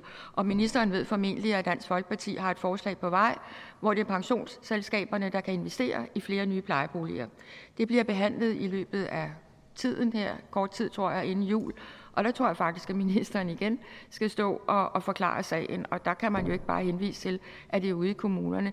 Altså hvis ikke boligerne er der, hvad skal kommunerne så gøre?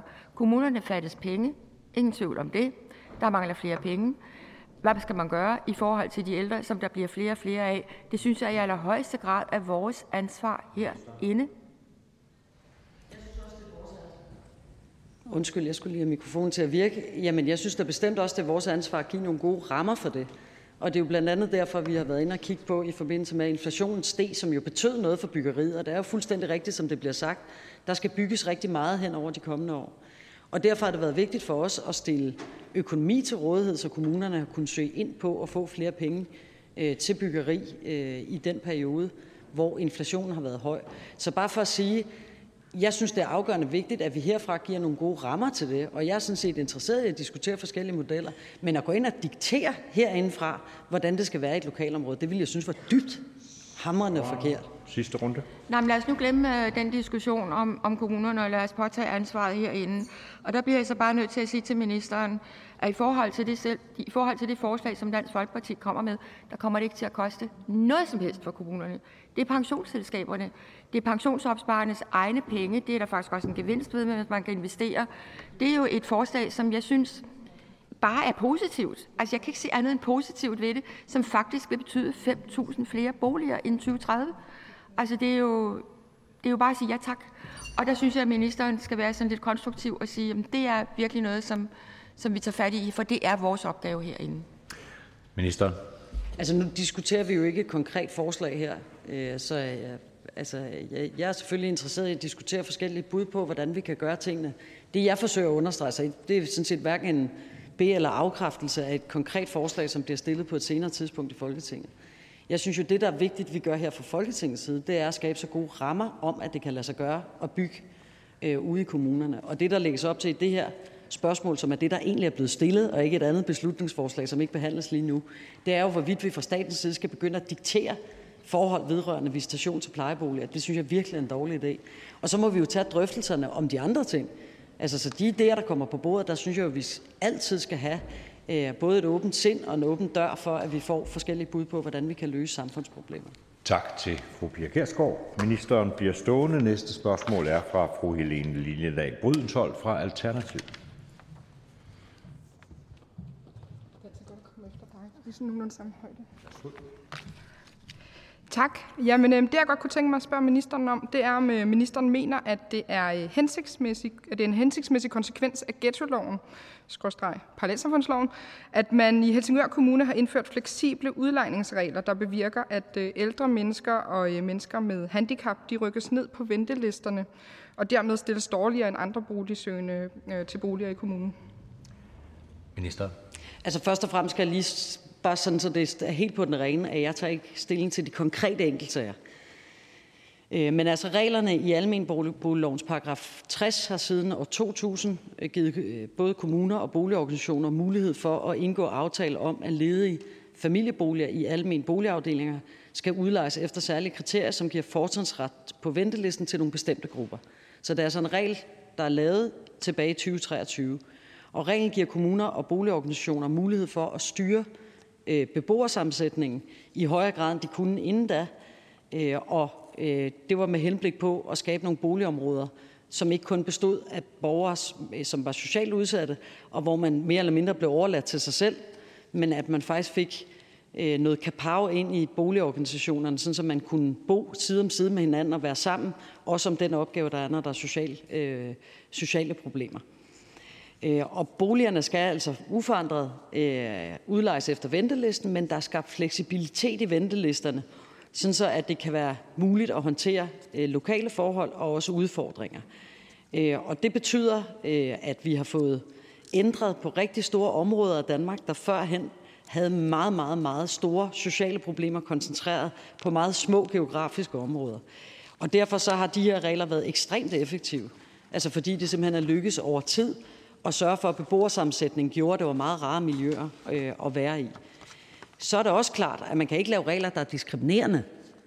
Altså det vil sige, at man må gerne sige, at nogle bestemte grupper får forrang på nogle ventelister.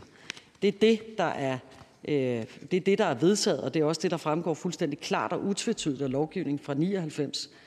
Øh, og det vil sige, at man kan ikke lave regler, der diskriminerer nogle grupper. Man kan ikke sige, at den og den gruppe ryger nedad.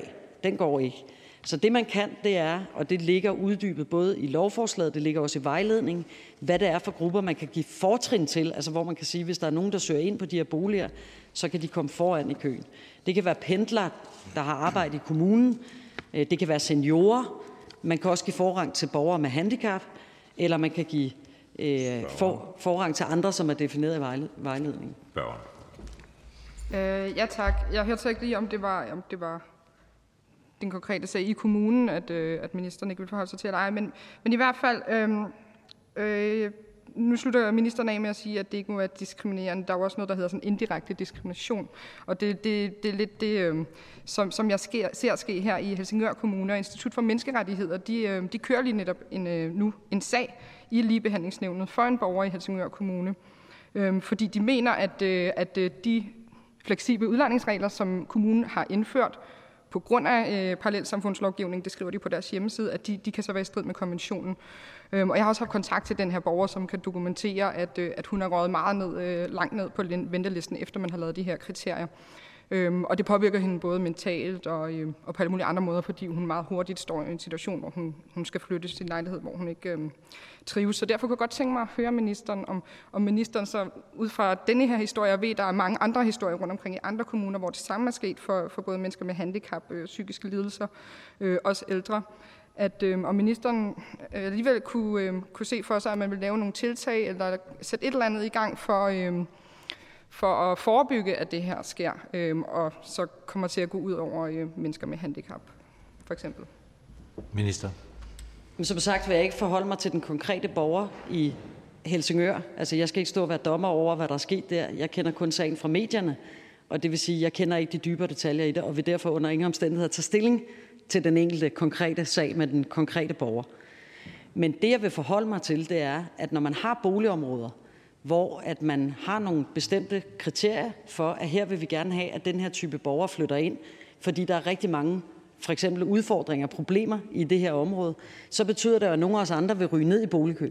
Så hvis jeg søger ind på et sted, hvor der for eksempel kun kan være borgere, altså hvor man foretrækker borgere øh, fra Rødovre Kommune, der arbejder i Rødovre, så fordi jeg ikke arbejder i Rødovre, så vil det jo betyde, at jeg har ikke en af de foretrukne pladser.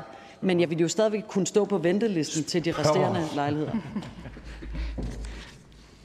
Jeg, jeg bliver bare lige nødt til at lige blive spurgt. Øhm, jeg, jeg al respekt for, at øh, ministeren ikke vil gå ind i den konkrete sag, men, men det er mange sager, vi har hørt, og det er ikke kun det er også ældre mennesker, der, øh, der står uden for arbejdsmarkedet af forskellige grunde. Man har lavet de her kriterier, hvor altså, hvis man ikke arbejder over øh, x antal timer om ugen, så, kan man, så, så ryger man langt ned på ventelisterne i mange tilfælde. Øhm, og det er, jo, altså, det er jo en konsekvens af, af, af parallelsamfundslovgivningen. Øhm, og, og det tænker jeg da godt, at ministeren kan forholde sig til på en eller anden måde. Det, altså, jeg synes, det er meget uhensigtsmæssigt, at, at det så rammer øh, en masse borgere, at de ikke kan komme ind øh, i nogle øh, attraktive boligområder. Ministeren, 30 sekunder. Øh, ja, det synes jeg så ikke. Altså fordi at det er helt åbenlyst, at vi har haft nogle områder i Danmark, hvor at der var koncentreret ekstremt øh, store sociale problemer, øh, og hvor vi havde brug for at få blandet op i, hvad er det for en gruppe borgere, der bor her sammen med hinanden, fordi de ellers brænder sammen under vægten af de sociale problemer. Så jeg synes, de regler er helt afgørende. Og så er det jo rigtigt, det har den konsekvens, at jeg for eksempel ikke ville få en af de høje pladser, hvis det kriterie, man har lagt ind, er, at man skal arbejde i Rødovre, fordi jeg arbejder ikke i Rødovre. Så både for dig og for mig, og for borgere med handicap, eller for ældre, eller for nogen, der bor i en helt 3., 4., 5. kommune, der er det jo så rigtigt, at så er man ikke en af dem, der bliver foretrukket. Så kommer man jo til ikke at kunne være en af dem, der står først i køen. Børgen. Okay, øh, jeg, skifter, jeg skifter lige spor, for jeg vil gerne lige stille et, øh, et, et andet spørgsmål her til sidst, øhm, som, som mere går på den, sådan, den etniske diskriminerende del af parallelsamfundsloven. Øh, og på Institut for Menneskerettigheders hjemmeside, der står der, øhm, og jeg citerer, Institut for Menneskerettigheder fremhæver i sin rapport til FN-komiteen, at dansk lovgivning for almene boligområder risikerer at føre til diskrimination. Den etniske sammensætning af beboerne er nemlig stadig et kriterie for, øh, at et boligområde anses for udsat. Øh, da, da, da. Vil ministeren forholde sig til, at, øh, at, at øh, man også har lavet en parallelsamfundslovgivning, hvor at, øh, man indirekte diskriminerer mennesker, og al den kritik, der er kommet tak. i den Minister. henseende? Jeg vil sige det sådan, jeg synes, det er den største undladelsessynd, man kan begå. Øh, det er at sige, nu overlader vi bare alle de sociale problemer, og i øvrigt alle dem, der lige er kommet til Danmark, til at bo sammen med hinanden i områder, hvor man på ingen måde bliver integreret i det samfund, der er omkring en, og hvor man får ufatteligt få chancer i tilværelsen, og hvor der i øvrigt er utrygt at være. Det er jo den politik, det, det er det, der kommer ud af den politik, der blev drevet, før vi tog fat om det med parallelsamfundsaftalen. Det er, at det er enormt ubehagelige områder at være i. Rigtig mange af de områder er i dag blevet områder, hvor at det er trygt at være, øh, og hvor at man ikke længere behøver at gå med skuldrene op om ørerne. Øh, og det synes jeg har været det hele værd. Så hvis man tror, at man gør folk, der kommer til Danmark, en tjeneste ved at lade dem bo i områder, som det, det så ud, øh, før at vi lavede parallelsamfundsaftalen, så mener jeg simpelthen, at man tager fejl. Den største gave, man kan give til folk, der kommer hertil, er selvfølgelig, at de kan komme til at bo i trygge områder med trygge omgivelser og trygge naboer. Tak til øh, social- og boligministeren, og tak til Helene Brydendal, nej, Lillendal Brydenholt fra Alternativet. Vi går videre til næste spørgsmål, som er til beskæftigelsesministeren. Det er fra fru Victoria Velasquez fra Enhedslisten. Værsgo.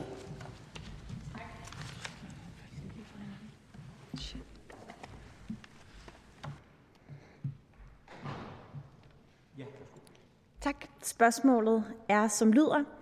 Vil ministeren redegøre for, hvorvidt og hvordan ministeren vil løse de akutte børnefattigdomsproblemer, som 22 børnefaglige organisationer netop i et fælles brev har gjort opmærksom på, set i lyset af, at kontanthjælpsaftalen kun løfter 4.000 ud af 50-60.000 børn i fattigdom og først om 22 år. Minister.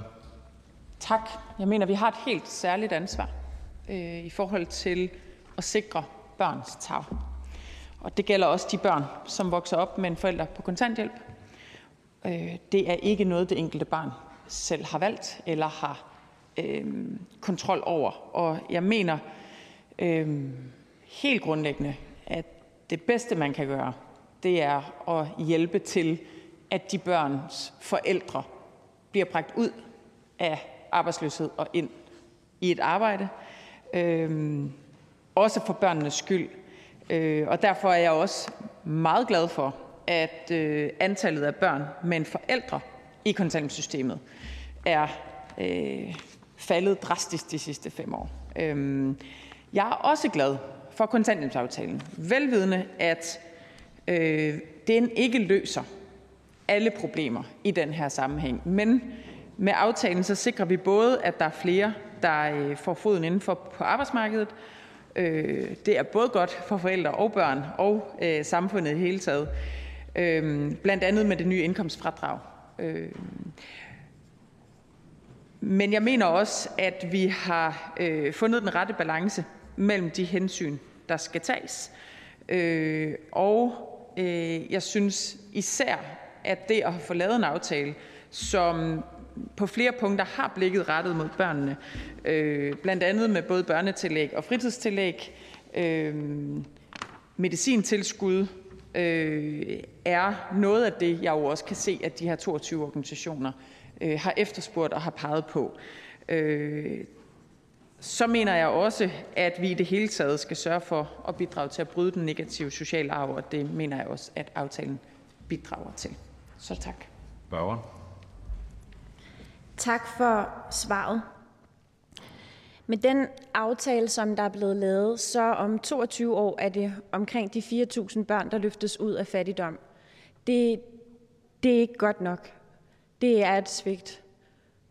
Jeg vil også sige, at den aftale, som vi lavede, vi var med til, det var så over dobbelt så mange børn, omkring 9.000 børn, der blev løftet ud af fattigdom. Men når vi taler om, 50.000 børn, der lever i fattigdom, så er det også langt fra godt nok. Og derfor så øhm, vil jeg gerne spørge lidt mere ind til det, som ministeren kommer ind på omkring denne her rette balance. Fordi det vi faktisk kan se, når vi fattiggør folk på den måde, laver så lav en ydelse, som mindstesatsen er, det er, at vi skubber børnenes forældre ud i sygdom, nogle af dem ud i kriminalitet, flere af dem længere væk fra arbejdsmarkedet, end de var til at starte med. Nogle af de børn, faktisk rigtig mange af dem, deres forældre har det rigtig svært. Og det er især psykisk, at de har det virkelig, virkelig svært. I sidste uge talte vi om, hvordan der ikke er noget evidens, der viser, at det hjælper unge, som har det rigtig svært og som har det psykisk virkelig dårligt, tættere på at komme i arbejde ved at tage 4.000 kroner fra dem om måneden. Men det samme gælder jo også de her forældre.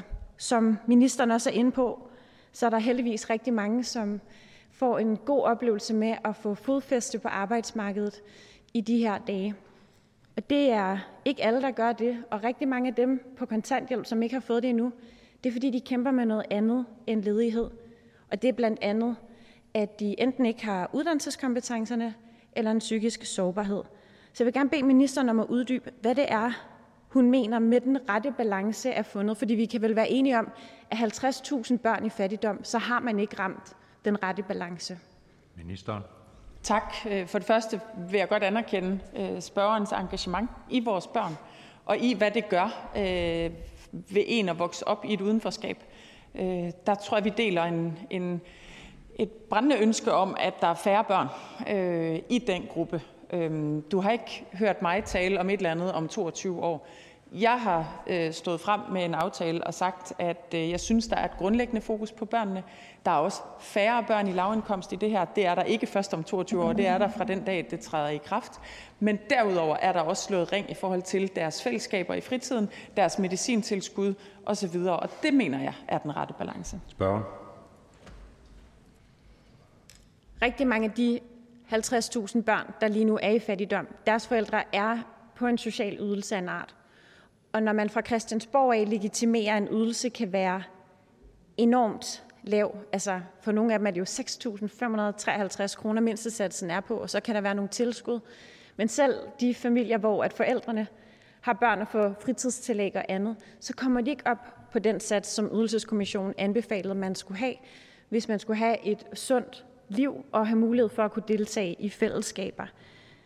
Så jeg vil bare lige spørge, altså, skal jeg forstå det som, at den rette balance er så med en anerkendelse af, at der er de her 50.000 børn i fattigdom, eller mener ministeren slet ikke, at vi kan gøre mere for at få løftet nogle af de børn ud af fattigdom? Helst skulle der jo være nul børn, der vokser op i fattigdom. Minister. Det er jeg fuldstændig enig i, og derfor så tror jeg heller ikke, at vi skal bilde os ind, hverken at øh, den tidligere regerings aftale om kontanthjælp eller den her regerings aftale om kontanthjælp er svaret på børns udenforskab i Danmark. Men jeg mener, at det, vi har lavet øh, bredt i Folketinget, som for første gang i mange år har forlisbelagt og skabt ro om det her område, har nogle balancer, hvor vi i meget høj grad værner om børnene, både hvis de har brug for medicin, hvis de øh, ønsker et fællesskab i fritiden og har brug for at gå for eksempel til fodbold, men også i det hele taget. Og, øh, og det synes jeg er den rette balance. Jeg bliver nødt til at anfægte, at det har skabt ro. At der bliver et forlig, hvor mange partier står bag, skaber ikke ro. Det er altså, for at være helt ærlig, en Christiansborg-logik, fordi det skaber uro hos de børn, som oplever at leve i fattigdom. Det skaber uro hos de forældre, som springer måltider over. Den afsavnsundersøgelse, vi så, som selv var med det midlertidige børnetilskud, som vores flertal lavede sidst, det var jo alvorlige tal, alvorlige problemer, selv med den hjælp, som var der der. Der var problemet langt fra løst. Så hvad vil ministeren gøre i dag og i morgen, så vi får de sidste børn og når hensigten om nul børn vokser op i fattigdom? Ministeren. Jamen allerhelst. Så alle dem, der er i den her gruppe, der kan arbejde, ønsker jeg kommer i arbejde. Og jeg synes, det er glædeligt, at vi er tæt på at have halveret antallet af børn, der har forældre i kontanthjælpssystemet på fem år. Det er jo en gigantisk succeshistorie. Altså mængden af gode baner for det videre liv, det kommer til at skabe, at man kommer ud af passiv forsørgelse, er, er, er den stærkeste vej væk fra det her. Men jeg er også med på, at det kan vi ikke for alle, og derfor så er jeg også glad for, at vi ved siden af har lavet den her aftale. Tak til fru Victoria Velasquez. Beskæftigelsesministeren bliver på posten, og ind kommer fru Helene Lilledal Brydensholt fra Alternativet. Værsgo.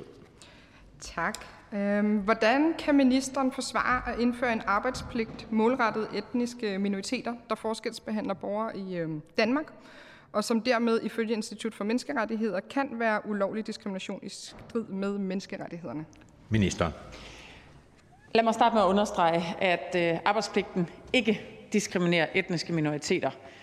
Øh, målgruppen, der bliver omfattet af arbejdspligten, er fastlagt ved objektive kriterier. Man bliver opfattet af arbejdspligten, hvis man ikke har haft lovlig ophold her i riget i 9 inden for de sidste 10 år, og hvis man ikke har haft to et halvt års fuldtidsbeskæftigelse ud af 10 år. Det er altså personer, som er indrejst til Danmark, og som ikke har fået tilstrækkelig tilknytning til det danske arbejdsmarked. Målgruppen omfatter også personer med dansk oprindelse, som ikke opfylder optjeningsreglerne for kontanthjælp eller har tilstrækkelig tilknytning til Danmark. Med det på plads, så synes jeg altså kun, at det er rimeligt, at vi skærper sammenhængen mellem ret og pligt for den her gruppe. Faktum er, at hver tredje kontanthjælpsmodtager har ikke-vestlig baggrund, og at halvdelen af de kvinder, som har været på kontanthjælp i mere end 10 år, har ikke-vestlig baggrund. Det synes jeg er et udenforskab, vi simpelthen ikke må og skal acceptere som samfund. Jeg ønsker det i hvert fald ikke. Og med arbejdspligten, der stiller vi krav om, at man skal bidrage for sin ydelse, og jeg mener faktisk både, at det er rimeligt for samfundet, men også værdigt for den enkelte at blive forventet noget af. Det er også godt for børn at se deres voksne stå op om morgenen og tage afsted. Og jeg hæfter mig også ved, at for eksempel det nationale øh, integrationsråd har været ude at sige, at det kan være en af de væsentlige veje til succesfuld integration. Tak for ordet. Spørgen? Ja, øh, tak for svaret øh, til ministeren. Øh, studier de viser, at øh, effekterne af intensiv beskæftigelsesindsats de er meget små og midlertidige. Og til gengæld så viser studier, at løntilskud og brancheorienteret tilgang til en, øh, øh, det vil føre til en positiv øh, effekt. Samtidig så viser de her studier så også, at det er vigtigt med en specialiseret indsats over for flygtninge, øh, da de jo kommer til på andre vilkår og potentielt har PTSD med i bagagen, fordi de er flygtet fra krig. Så hvilke specialiserede indsatser har ministeren baseret aftalen om arbejdspligten på, og hvorfor øh, er det ikke muligt at få løntilskud for det fuldtidsarbejde, der skal udføres? Ministeren. Altså helt grundlæggende så viser undersøgelser også, at øh, der faktisk er virkelig gode erfaringer med ordinære timer. Og vi har lige, øh, jeg har lige stået og svaret på spørgsmål lige for lidt siden om en kontanthjælpsreform, der åbner for, at jo flere ordinære timer du har ved siden af din kontanthjælp, så får du lov at beholde flere penge i lommen. Og det vil sige, der er også noget værdighed. Der er også noget mulighed for at løfte sig selv ud, selv med få timer. Øhm, hvis du på nogen måde kan det, også selv hvis det er få timer, så fortrænger det jo selvfølgelig den her indsats. Det vigtige for mig er, at der forventes noget af mennesker, og at vi ikke tillader et passivt udenforskab i overvis, uden at gribe ind. Ja, øh, tak. Når, når etniske minoritetsborgere de forskelsbehandles, så skal det jo en stat retfærdiggøre, at, øh, at indsatsen er proportionel med målet, hvilket øh, jeg ved, ministeren også er blevet øh, forelagt den kritik.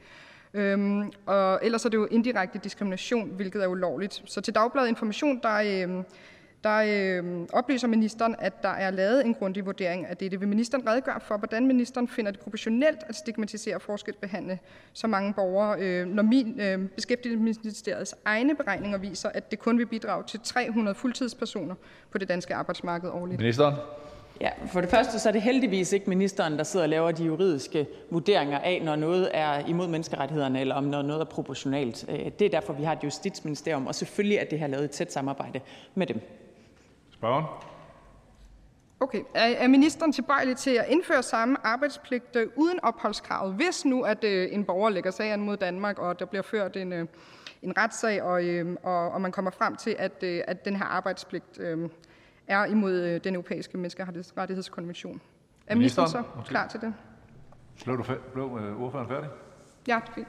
Ministeren. Altså om, om, øh, om det skal gælde flere mennesker, er det det, der bliver spurgt Alle, til? eller Ja, altså øh, Det her det er en gruppe, der er overrepræsenteret i arbejdsløshedsstatistikkerne. Det er en gruppe, som vi har haft markant sværere ved at skabe øh, vej ind på det danske arbejdsmarked for. Og derfor er det også øh, en mere øh, aktiv indsats end, øh, end både det, de får i dag, men også øh, det, der i øvrigt leveres. Det koster selvfølgelig nogle penge. Det vil koste endnu flere penge, hvis det skulle smøres ud på alle. Og jeg mener, at når der er en gruppe, der er overrepræsenteret, så, så er det der, vi skal, vi skal sætte ind. Og det afslutter spørgsmålet. Tak til fru Helene Lindendal Brydenshold fra Alternativet, og tak til beskæftigelsesministeren. Det næste spørgsmål er til børne- og undervisningsministeren. Hr. Kim Edberg Andersen, Nye Borgerlige, får ordet til oplæsning af spørgsmålet. Jeg beklager, jeg stod som nummer 16 i den her. Det er derfor, jeg blev siddende på min plads. Jeg vil starte et helt andet sted, og så give ministeren en undskyldning for, at jeg tidligere har haft det her spørgsmål i salen, hvor at jeg så formodede ikke selv at møde op. Øh, det beklager jeg meget. Der er sket en intern fejl. Det øh, tager jeg fuldt ansvar for. Det er til oplæsning af spørgsmålet.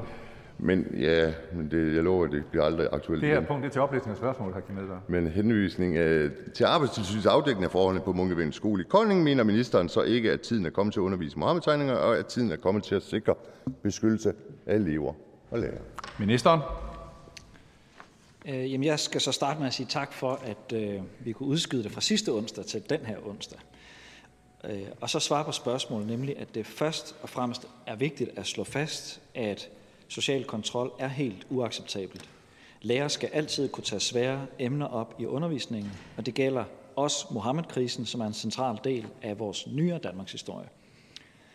Og der er heller ikke nogen underviser, der skal undlade at undervise i emner af frygt for trusler, repressalier fra elever. Så langt er jeg sikker på, at vi to er enige.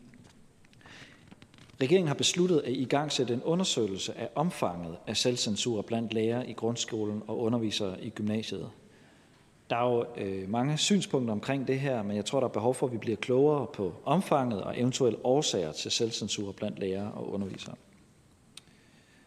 Men jeg tror ikke altid, at løsningen på problemerne er, at der så absolut skal undervises i bestemte specifikke emner. Det kan også handle om at sikre, at skolerne og kommunerne har viljen, evnerne og ressourcerne til at tage hånd om de problemer, de oplever. Jeg er tilhænger af, at skolerne bliver sat fri. Jeg er tilhænger af at give dem større ansvar for at uddanne og danne vores børn og unge som aktive demokratiske medborgere. Dermed ikke sagt, at jeg som minister ikke også har et ansvar. Derfor er det også sådan, at vi øh, jo i ministeriet fører tilsyn med folkeskolernes kvalitet, og her bliver der også sat fokus på Øh, at opspore skoler i risiko for at have problematikker med parallelsamfund. Det kan handle om vold, øh, negativ social kontrol, radikalisering og ekstremisme. Derudover vejleder ministeriet også skolerne omkring, hvordan man kan forebygge og håndtere vold og trusler mod lærere, og øh, hvordan man lokalt kan udarbejde sikkerheds- og beredskabsplaner. Jeg mener derfor også, øh, at vi allerede prøver at arbejde med at sikre beskyttelsen af lærerne og elever i folkeskolen målrettet. Tak for ordet. Spørgeren. Selve spørgsmålet, øh, spørgsmålet øh, kommer jo ud fra øh, tidligere debatter, vi har i Folketinget, hvor at ministeren, som ministeren også fremfører nu, har sagt, at vi, vi vil til at se på det, og vi vil undersøge, om, om det er muligt at, at begynde at undervise i Mohammed-tegningerne. Men det var på den præmis, at det var Mohammed-tegningerne, der var problemstillingen. Nu ser vi en skole, som ifølge arbejdstilsynet her bliver kørt øh, fuldstændig benhårdt øh, med trusler øh, øh, fra en religiøs øh, gruppe, gruppering, og det, jeg, jeg giver ikke hele skolen skyld, men i hvert fald øh, elever på den her, som kører den her meget, meget strengt. Og så, så lyder det meget hul i mig, og det er det, jeg gerne vil frem til, fordi man snakker om frisættelse af skolerne. Der er jo ingen tvivl om en skole som denne, der har fået den her øh, rapport fra arbejdstilsynet. Vil ministeren, hvis han undersøgte den, jo aldrig nogensinde komme til øh, en konklusion, han fremsætter i Folketingssalen efterfølgende, at tiden er kommet til at undervise i Mohammed-tegningerne. Men er ministeren uenig i, som, at øh, uh, Mohammed-tegningerne er en rigtig, rigtig del, vigtig del af nyere dansk historie? Øh, det er en, uh, det er en præmis, som, hvor vi stod fast på, at ytringsfrihed er vigtig. Satire er en del af dansk kultur, og er noget, man skal kunne acceptere og leve i.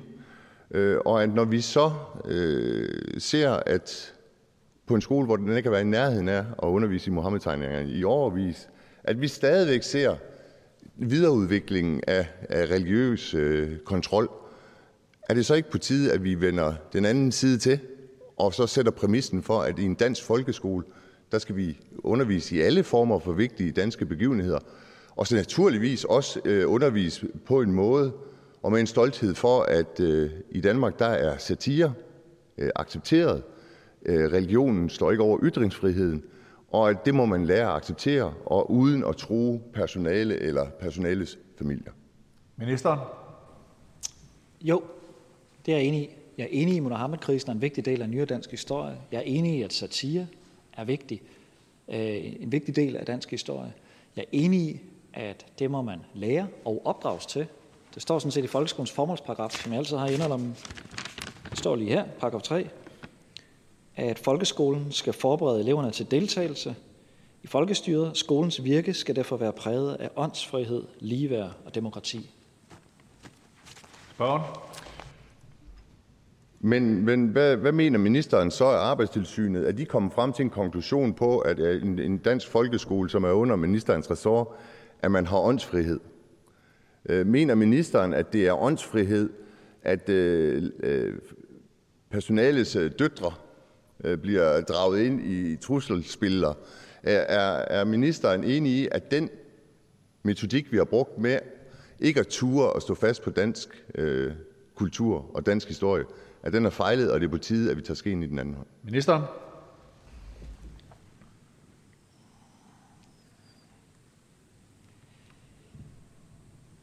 Jeg betragter det som en ledelsesopgave på skolen at sikre, at skolen bygger på åndsfrihed, ligeværd og demokrati. Og vi skal passe på med i Folketingssalen, at vi løser problemer på alle 1300 skoler på den samme måde. Men fordi det er en ledelsesopgave, så bliver det at være skoleleder i et samfund, der er multikulturelt og multireligiøst, det bliver mere og mere en opgave for en åndsfyrste og mindre og mindre for en driftsherre. Vi har ikke kun behov for folk, der kan kigge på budgetter, vi har også for folk, der kan bære demokratiet i hjertet og tage værdikampene, også når det er svært, og også i Kolding, og også med forældre, som måske kan være lidt svære at bokse med. Det er spørgen. Det lyder jo også rigtig godt, at man skal, man skal være klar til at tage værdikampen men det er sagt på baggrund af en en øh, situation, også her i Folketingssalen, hvor vi ved, at der er masser af øh, folkeskolelærere, som ikke tør at undervise i Muhammed-tegningerne. Øh, er ministeren er det et jobopslag til mennesker, som gerne vil ansættes i folkeskolen? For vi døjer jo i forvejen med at få folkeskolelærere nok. Og det der med ansvar ansvarsfradragelse, at man ikke har et ansvar i Folketingssalen, jo, vi har. Vi har et ansvar for at beskytte vores ansatte. Er ministeren uenig i det? Ministeren. Selvfølgelig har vi et ansvar øh, i Folketingssalen. Spørgsmålet er, hvor nedkært og detaljeret det skal være. Jeg deltog i skoleledernes årsmøde. Der var over 1000 mennesker forsamlet i Fredericia øh, i fredags.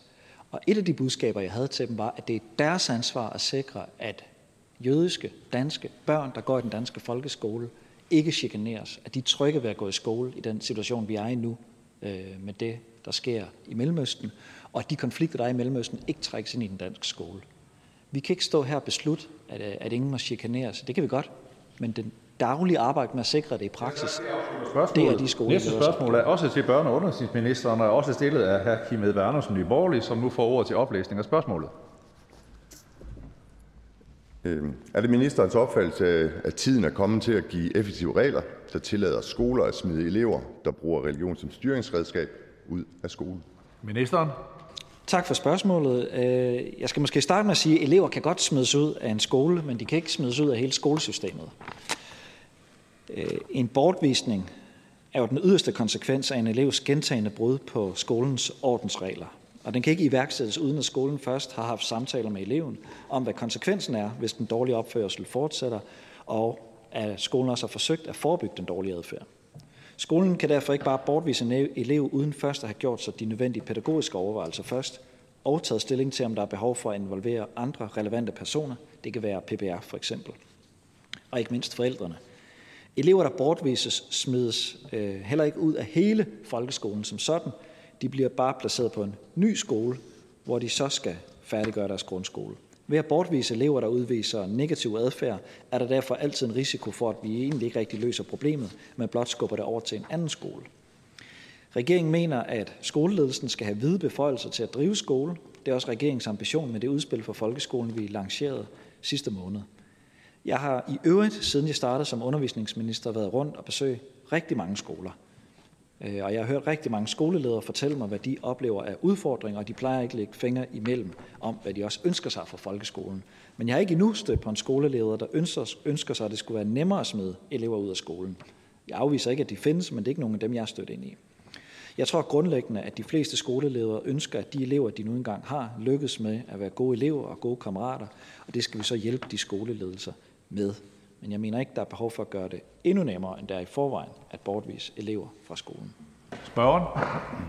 Men er det ikke også et problem i en nødskal, at det er fuldstændig konsekvensløst at styre en, øh, en skole på en måde, hvor at, øh, under, under fasten, der går man og holder øje med, om der er nogen, der spiser. At øh, man laver et haram-politi, som dyr, dybest set øh, kræver af alle andre elever, overholder de øh, religiøse dogmer, man selv har i en skole, som vel ret beset øh, skal anses for at være et fristed for øh, alle trosretninger, men også for ateister. Øh, og er problemstillingen ikke også, at det er, fordi man er bange for at rent ud sagt smide folk helt ud af skolen? Og bede de familier, som har opdraget børn, der ikke forstår at indordne sig under et, et, et sæt regler, for fællesskabet har sat, at øh, så må de familier, der har opdraget deres børn på den måde, så må de jo selv tage ansvar for uddannelsen, for det er jo stadigvæk muligt i Danmark at hjemmeskole. Er det ikke korrekt? Ministeren? Jo, øh, vi har ikke skolepligt i Danmark. Vi har undervisningspligt. Øh, og derfor øh, er det jo en mulighed for forældrene øh, at stå for undervisningspligten derhjemme. Men det er også en rettighed for familierne, at der er en folkeskole i kommunen, eller i hvert fald et tilbud, der lever op til undervisningspligten i kommunen, som ens børn kan gå på. Øh, jeg er heller ikke tilhænger af, at det skal være konsekvensfrit. Jeg har for eksempel stor tilhænger af, at det fortsat er muligt at smide elever uden for døren og sælge dem op til skolelederen, hvis det er det. Øh, men hvis du smider en elev helt ud af skolen, og de bare starter på naboskolen, så er der ikke løst nogen problemer. Så er det bare flyttet rundt på problemerne. Og derfor er jeg også stor tilhænger af, at skolen forsøger at løse problemerne. Ja. Men det er, jo igen, det er jo lidt holdningsløst at sige, at man ikke har løst problemet, fordi det kan da godt være, at man ikke har løst for, for den unge mand eller pige, der mente, at de skulle agere som religiøs politi. Men det har man jo over for alle ofrene for det her, det her, øh, det her, det er jo et voldsregime, øh, som man får lov at udøve, fordi man gemmer sig bag ved en religion, og en minister, som dybest set ikke er, er klar til at sætte familierne øh, stolen for døren og sige, hvis ikke I sørger for, at jeres børn kan finde ud af at opføre sig ordentligt, jamen så får I en pligt til at undervise dem selv. Så er det ikke en pligt, staten har, det er en pligt, familien må påtage sig. Ministeren? Jeg så engang en hollandsk samfundsforsker i fjernsynet sige, når der kommer de her kultursammenstød, skal vi jo virkelig være glade for dem, fordi de er et udtryk for, at vi ikke lever i totalt afsondret parallelt samfund. Nu talte han så om Holland. Øh, men det er jo egentlig det samme, vi kan sige i Danmark. Det er jo ikke for at sige, at vi skal have armene af jubel over armene, når vi ser, eller at vi skal gå rundt og juble, når vi ser et haram-politi. Men det er jo et udtryk for, trods alt, at de kulturkonflikter, der er i samfundet, dem møder vi stadigvæk, og dem kan vi så forsøge at håndtere. Det mener jeg er skoleledelsens opgave ved at fortælle folk, at der er ikke nogen, der skal være religiøst politi over for andre. Spørgen? Men vi har jo netop ikke, for de to spørgsmål, jeg har stillet ministeren, er jo nøjagtigt samme sted fra. Og Arbejdstilsynet har jo påpeget over for ministeren, at vi har jo ikke håndteret det. Vi har ansatte, som siger op. Vi har ansatte, der bliver troet. Vi har de facto et haram-politi, der styrer en skole, øh, og ministerens svar til det, det er, ja, men øh, vi er simpelthen forpligtet til, at de får lov at gå på den skole, og ellers så flytter vi bare problemet til den næste skole, og så er intet løst, fordi voldsmanden skal jo have lov til at have en uddannelse. Og der bliver jeg bare nødt til at sige, at i Nye Borgerlige, der går vi nok ind for, at familien øh, kan blive stillet til ansvar. Kan man ikke opdrage sine børn ordentligt, må man op, så må man jo skole dem selv. Ministeren? Jeg mener ikke, man skal give op men jeg mener jo, at demokratiet skal vinde kampen over totalitære idéer. Og en del af den sejr kan godt være, at nogle elever skal flyttes væk, hvis der er opstået for stærk en klikke, der er i gang med at styre en skole. Selvfølgelig, det kan, bortvisning kan sagtens være en del af løsningen, men opgaven er jo, at demokratiet vinder, at vi får overbevist eleverne om, at man kan ikke bestemme, om andre skal tage tørklæde på, eller om de må spise svinekød, eller om de i det hele taget må spise, når solen er på himlen øh, i ramadan-måneden. Og den der kamp, den skal vi jo ikke vige udenom, den skal vi gå direkte ind i, og der har vi brug for skoleledelser, der glæder sig over, at de kampe er til stede, i stedet for at dukke sig. Det afslutter spørgsmålet. Tak til hr. Kim Edberg Andersen, Nye Borgerlige. Næste spørgsmål er også til børne- og undervisningsministeren. Fru Lotte Rod, Radikale Venstre, får ordet til oplæsning af spørgsmålet. Tak for det. Hvad er regeringens holdning til at afsætte de nye penge til SFO og klub, som det koster at åbne tidligere, når skoledagen bliver kortere? Ministeren. Tak for spørgsmålet. I Danmark har vi jo en lang tradition for, at børn og unge benytter sig af fritidstilbud efter skoledagen. Det kan være en SFO. Det synes jeg selv er en god tradition, som vi ikke skal bryde med. I det øh, udspil omkring folkeskolen, som regeringen forlag, fremlagde øh, i sidste måned, der har vi foreslået en permanent løsning i forhold til at afkorte skoledagen med sådan cirka en time om dagen. I den forbindelse lægger vi op til, at det skal være muligt at flytte ressourcer fra skolen og den understøttende undervisning til SFO'erne og fritidstilbudene, hvis det lokalt besluttes at afkorte skoleugen, og eleverne skal bruge en større del af dagen i fritidstilbud. Regeringen foreslår så samtidig, at det skal være muligt for kommunerne at hæve forældrebetaling, hvis der er øgede udgifter forbundet med afkortning af skoleugen. Før man indførte de lange skoledage med folkeskolereformen i 14, betalte forældrene også deres andel af den længere åbningstid. Det er derfor naturligt at gå tilbage til den model, synes jeg, sådan at vi kan sikre, at kvaliteten følger med i fritidstilbudene. Til sidst så vil jeg bare sige, at jeg sætter stor pris på engagementet i fritidsområdet og ser frem til de fortsatte drøftelser i forbindelse med forhandlingerne om regeringens folkeskoleudspil, som Radikal Venstre også er en del af. Spørgen. Pædagogernes formand Elisa Rempler siger, at regeringens udspil, og jeg citerer, de facto er en nednummering af fritidsområdet. Ministeren. Øhm, hvis man på den lokale skole beslutter sig for at forkorte skoledagen, det tror jeg rigtig mange øh, kommer til, så vil man lokalt kunne beslutte, om pengene skal bruges øh, på tolærerordninger i skolen for eksempel, eller om det skal bruges på at ansætte ekstra personale i SFO'en. Jeg tror, de fleste øh, vil komme til, det vil jeg i hvert fald selv gøre, dække de ekstra pædagogtimer i SFO'en. Der vil stadigvæk være penge tilbage, som man vil kunne lave tolærerordninger for. Spørgen. Men dengang du blev minister, der sagde du, at fritidspædagogikken kun bliver vigtigere nu, og jeg citerer, hvor vi planlægger at give mulighed for at gøre skoledagen lidt kortere, så øges behovet for, at vi har kvalitet i fritidspædagogikken, og at vi ikke betragter den som en blindtarm, der ligger ved siden af skolen, men som noget, der har værdi i sig, i sig selv. Citat slut. Men altså, nu er det jo lige præcis det, regeringen gør. Regeringens politik betyder jo, at der kommer til at blive dårligere fritidspædagogik. Ministeren. Øhm, det mener jeg ikke, man kan konkludere. Jeg er jo fuldstændig enig med det kloge citat, som jeg kan forstå, at jeg selv har sagt for et år siden. Øhm, jeg tror, det man kommer til at se, det er, at noget af den økonomi, man sparer ved at lave skoledagen kortere, vil man bruge til at lukke hullet i SFO'en. Den overskydende økonomi tror jeg, mange skoler kommer til at bruge til at lave tolærerordninger i skolen. Jeg kan ikke afvise, at der vil være nogle skoler eller nogle kommuner, der er fuldstændig ligeglade med fritidstilbudene, og som vil bruge alle ressourcerne i folkeskolen, men det vil ikke være min opfordring. Men hvorfor står vi egentlig overhovedet her og diskuterer, hvorvidt der bliver sparet i fritidsinstitutionerne eller ej? Altså når vi burde være i gang med at prioritere, at vi kunne få gode SFO'er, fritidshjem, klubber med bålhutter og geder. Ministeren. Vi står her jo, fordi man ikke kan få et pose og sæk jo. Øh, og at øh, da man for 10 år siden gjorde skoledagen længere, så betalte man det jo blandt andet ved at tage nogle penge fra fritidsområdet og flytte over på skolen. Nu gør vi så skoledagen kortere, og så giver vi lokalt mulighed for at flytte pengene tilbage i SFO'en. Når det så er sagt, så er jeg enig i, at vi i Danmark har mistet fornemmelsen for værdien af fritidstilbudene, og derfor tror jeg også nogle gange, de trækker det korteste strå i de kommunale budgetlægninger. Og det afslutter spørgsmålet.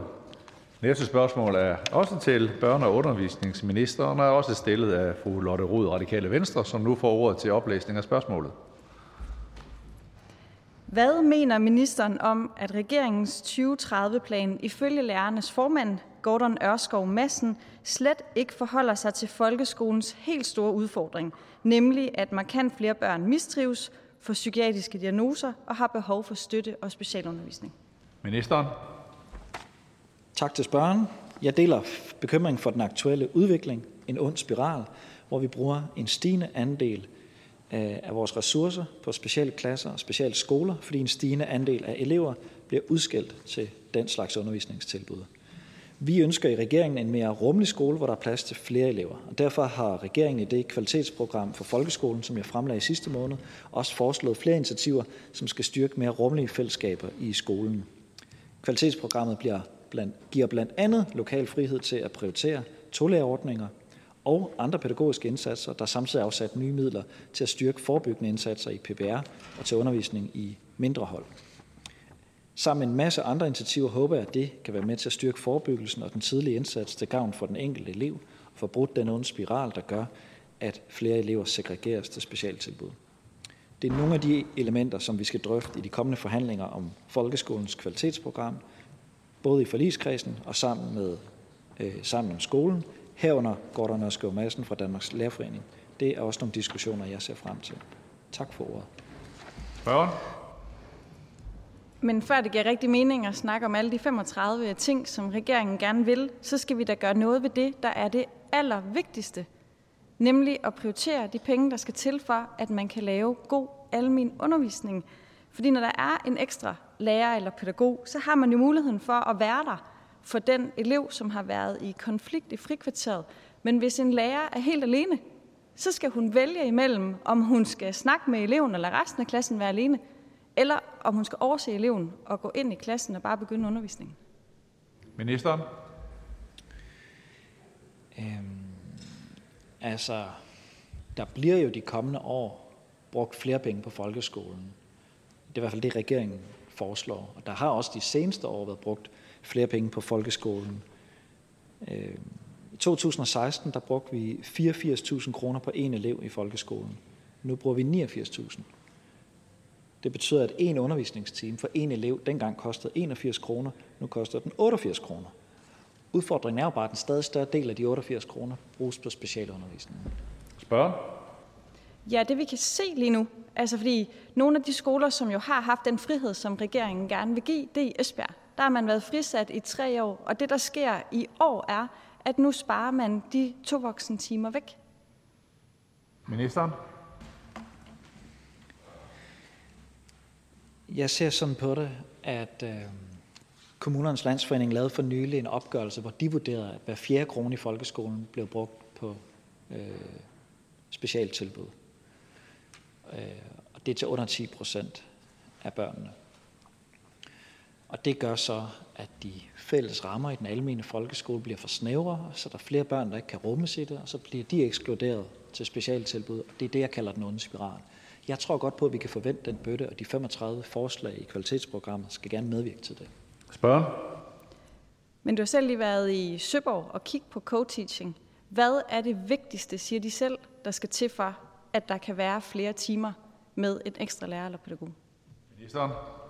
Øh, det er rigtigt. Jeg har lige været på Søborg skole. Jeg har også besøgt andre skoler i Danmark, der arbejder med tidlig indsats, altså ny pædagogisk tilgang, nye arkitektoniske omgivelser, øh, for at sikre, at børn faktisk kan fastholdes med deres klassekammerater, de vokser op med i det samme skoledistrikt på den samme folkeskole. Jeg synes, det er ekstremt inspirerende, faktisk. Øh, og der er masser, der har gang i virkelig gode øh, initiativer. Og det hele handler om, at man tør investere tidligt i, nu, i god pædagogik, flere voksne, ordentlige skoler, så kan man faktisk fastholde flere elever. Det er i hvert fald lidt af ambitionen at undgå, at de ekskluderes til specialskoler senere. Det afslutter spørgsmålet. Tak til fru Lotte Rod, Radikale Venstre, som til næste gang lige skal være opmærksom på ikke at benytte direkte tale. Tak til børne- og undervisningsministeren. Så skal vi til det næste spørgsmål, som er til udlænding- og integrationsministeren, stillet af hr. Andreas Carlsen, Konservative Folkeparti, der får ordet til oplæsning af spørgsmålet.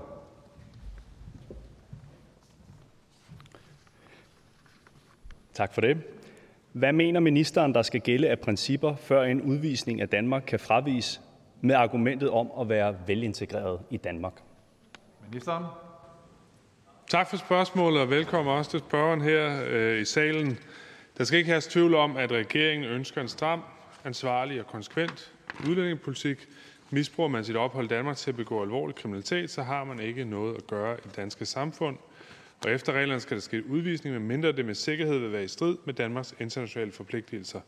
Når der skal træffes afgørelse om, hvorvidt det kan ske udvisning, skal der derfor også foretages en konkret proportionalitetsafvejning, Og når spørgeren henviser til, hvordan det kan være til hinder for udvisning, at der er tale om en velintegreret udlænding, så handler det om, at der i denne proportionalitetsafvejning blandt andet ses på længden af den pågældendes lovlige ophold i og tilknytning til Danmark. Det følger af praksis i den europæiske menneskerettighedsdomstol, der skal foretages en konkret og individuel vurdering i hver enkelt sag. I Danmark er det som det helt klare udgangspunkt domstolene, der foretager den vurdering, og dermed beslutter, om der i forbindelse med en konkret straffesag skal ske øh, en udvisning. Og afslutningsvis så synes jeg, det er vigtigt at understrege, at det helt grundlæggende er sådan, at hvis en kriminel udlænding efter reglerne kan udvise til Danmark, så skal der selvfølgelig ske udvisning, medmindre det med sikkerhed vil være i strid med vores internationale forpligtelser. Tak for ordet. Tak for svar, og øh, også tak for nogle fine principper. Det er jo svært at være, øh, være uenig i. Grunden til, at jeg spørger, det er, fordi jeg står her med en, øh, en højesteretsdom, hvor en, øh, en kambodjansk mand, kambodjansk statsborger, som er kommet til Danmark i alderen 7-8 tidligere dømt for noget småkriminalitet. Han bliver dømt skyldig for at begå en gruppevoldtægt her i, i Danmark. Og han bliver så udvist af, bliver dømt udvist af landsretten. Det giver jo rigtig god mening. Men da sagen den når til højesteret, der omstøder man beslutningen og annullerer hans udvisning med argumentet om, at han vurderes som værende velintegreret i Danmark, med den årsag, at han spiller fodbold i en klub. Og det er jo ret vanvittigt at, at læse sådan en domsafgivelse, og jeg er jo godt klar over, at ministeren ikke kan kommentere den her konkrete sag. Det beder jeg heller ikke øh, ministeren om.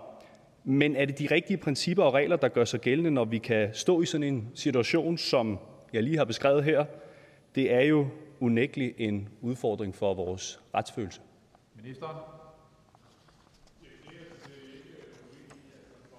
Det er vigtigt igennem øh, en del år efterhånden at sige, jamen øh, det, at man har været her mange år, skal ikke have nogen betydning, øh, når det handler om meget alvorlig kriminalitet. Så tidligere havde man på de fleste områder det, der hed en trappestigemodel, hvor man havde været her, jeg tror det er fem, og, og så efter ni år, øh, så fik man en form for øh, rabat i forhold til, til, til udvisning. Øh, Øh, og det har vi jo afskaffet på en lang række områder, blandt andet alle øh, voldsparagraferne. Øh, men der er nogle enkelte, øh, hvor det stadig gælder, øh, og det synes vi i princippet også godt, man kunne afskaffe der. Det er jeg jo glad for at høre, og man kan sige, at ministeren har jo været minister i et, i et års tid snart. Øhm, hvad vil man gøre ved det? Hvordan vil man få løst det her? Og mener man ikke, det er et kæmpe problem, at man i mange år har talt om en stram udlændingepolitik, og der er blevet ført mange valgkamp på det, men at vi alligevel her i 2023 kan stå med en kambodjansk statsborger, der begår gruppevoldtægt, og så kan vi ikke smide ham ud. Han er ikke dansk statsborger, vi kan simpelthen ikke smide ham ud øh, med det ene argument, at han spiller fodbold i en klub. Det, øh, på mig der virker det øh, fuldstændig vanvittigt, og jeg kunne sådan set godt tænke mig at høre, hvad er planen for at få ændret det her i en fart? Minister? Jamen, jeg er ikke sikker på, at det er det eneste argument, øh, der ligger til grund for, for den dom, uden sådan præcis der har, at have læst den, så vil jeg tro, der ligger en række flere argumenter for, hvorfor man ikke kan udvise. Altså, det, at vi står på konventionernes grund, er jo noget, som en del partier her i Folketingssalen, for ikke at sige de fleste, er enige om, er afgørende for øh, den måde, vi laver vores udlændingepolitik. Øh, og der er det jo sådan, at vi nogle gange møder sager, hvor man ikke øh, kan udvise folk øh, af den årsag. Øh, det er et arbejde, som øh, Justitsministeriet er i gang med Øh, Øh, i forhold til at udfordre de konventioner, der er. Men dem, der allerede ligger øh, og er i funktion, dem kan vi altså ikke øh, træde hen over. Nej, altså det er jo, det er jo i, hvert fald, det er i hvert fald det, der bliver lagt væk på, der, der er vurderingen af, at, at han bliver vurderet som, vedkommende bliver vurderet som så velintegreret, og om vi altså ikke kan, kan smide ham ud højst til ret, de, de omstøder dommen. Det er et år siden, der var, der var valg, og der er blevet meldt ud, at man vil kigge på det her spillerum i forhold til at udfordre konventionerne, og det er også det lidt ministeren siger. Nu er der gået et år. Øh, vi ser de her sager efter mange års kampagneføring i Danmark med stram udlændingepolitik. Synes man ikke, det er et problem, at, øh, at det her det, øh, det står til? Ministeren? Jo, spørgen skal være undskyldt, øh, fordi man ikke sad i Folketinget på det tidspunkt, men jeg husker det ikke som om, at det blev løst dengang, der var en konservativ justitsminister øh, i, den, i den pågældende stol, og det er nok, fordi det er mere kompliceret end det, hvad man lige kan klare øh, i et folketingsspørgsmål. Jeg anerkender fuldstændig problematikken, Øh, for min skyld øh, skulle vi udvise øh, flere, der begår kriminalitet, også mere milde paragrafer som hvidvask for eksempel, som i dag har trappestigemodel. Men vi bliver nødt til at arbejde inden for, inden for konventionernes rammer. Det, det er også, så vidt jeg forstår, de konservative folkepartis position, og det, og det må være inden for det, det fungerer. Og det er spørgsmålet. Tak til hr. Andreas Carlsen, konservative Folkeparti, og tak til udlændinge- og integrationsministeren. Næste spørgsmål er til skatteministeren. Spørgeren er hr. Sigurd Agersnap, SF, som nu får ordet til oplæsning af spørgsmålet. Tak for det, formand.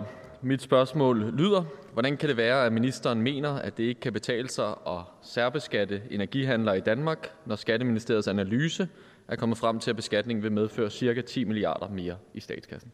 Ministeren. Ja, tak for spørgsmålet. For energimarkederne var der tale om et helt ekstraordinært år i 2022. Blandt andet jo krigen i Ukraine skyldes det, øh, tørken i Europa, der påvirkede energipriserne i meget stort omfang. Det medførte også nogle helt exceptionelt ekstraordinært store profitter for en række energihandlere og voldsomt stigende energipriser både for danske og europæiske forbrugere. Som jeg flere gange har gjort meget klart, så øh, har de her profitter hos energihandlere virkede helt øh, ude af proportioner øh, og vanvittigt urimelige. Særligt i en tid, hvor helt almindelige familier havde svært ved at få penge til at række til, både til at betale elregningen, øh, men altså også til fødevarer nede i supermarkedet. Og derfor så er jeg faktisk glad for, at Folketinget herunder SF for knap et år siden indgik en aftale om inflationshjælp til nogle af dem, som har været hårdest ramt. Aftalen indebar blandt andet udbetaling af 5.000 kroner ekstra skattefrit til folkepensionister, der modtager ældrecheck.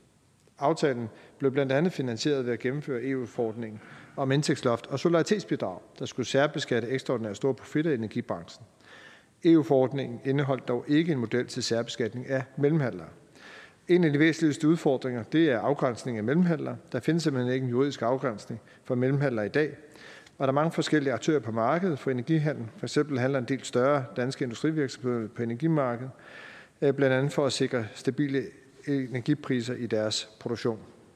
Jeg kan også konstatere, efter at have øh, lavet en del undersøgelser af det, at der ikke er nogen EU-lande, der har indført en brugbar og afgrænset model, der konkret kan bruges til beskatning af mellemhandlere.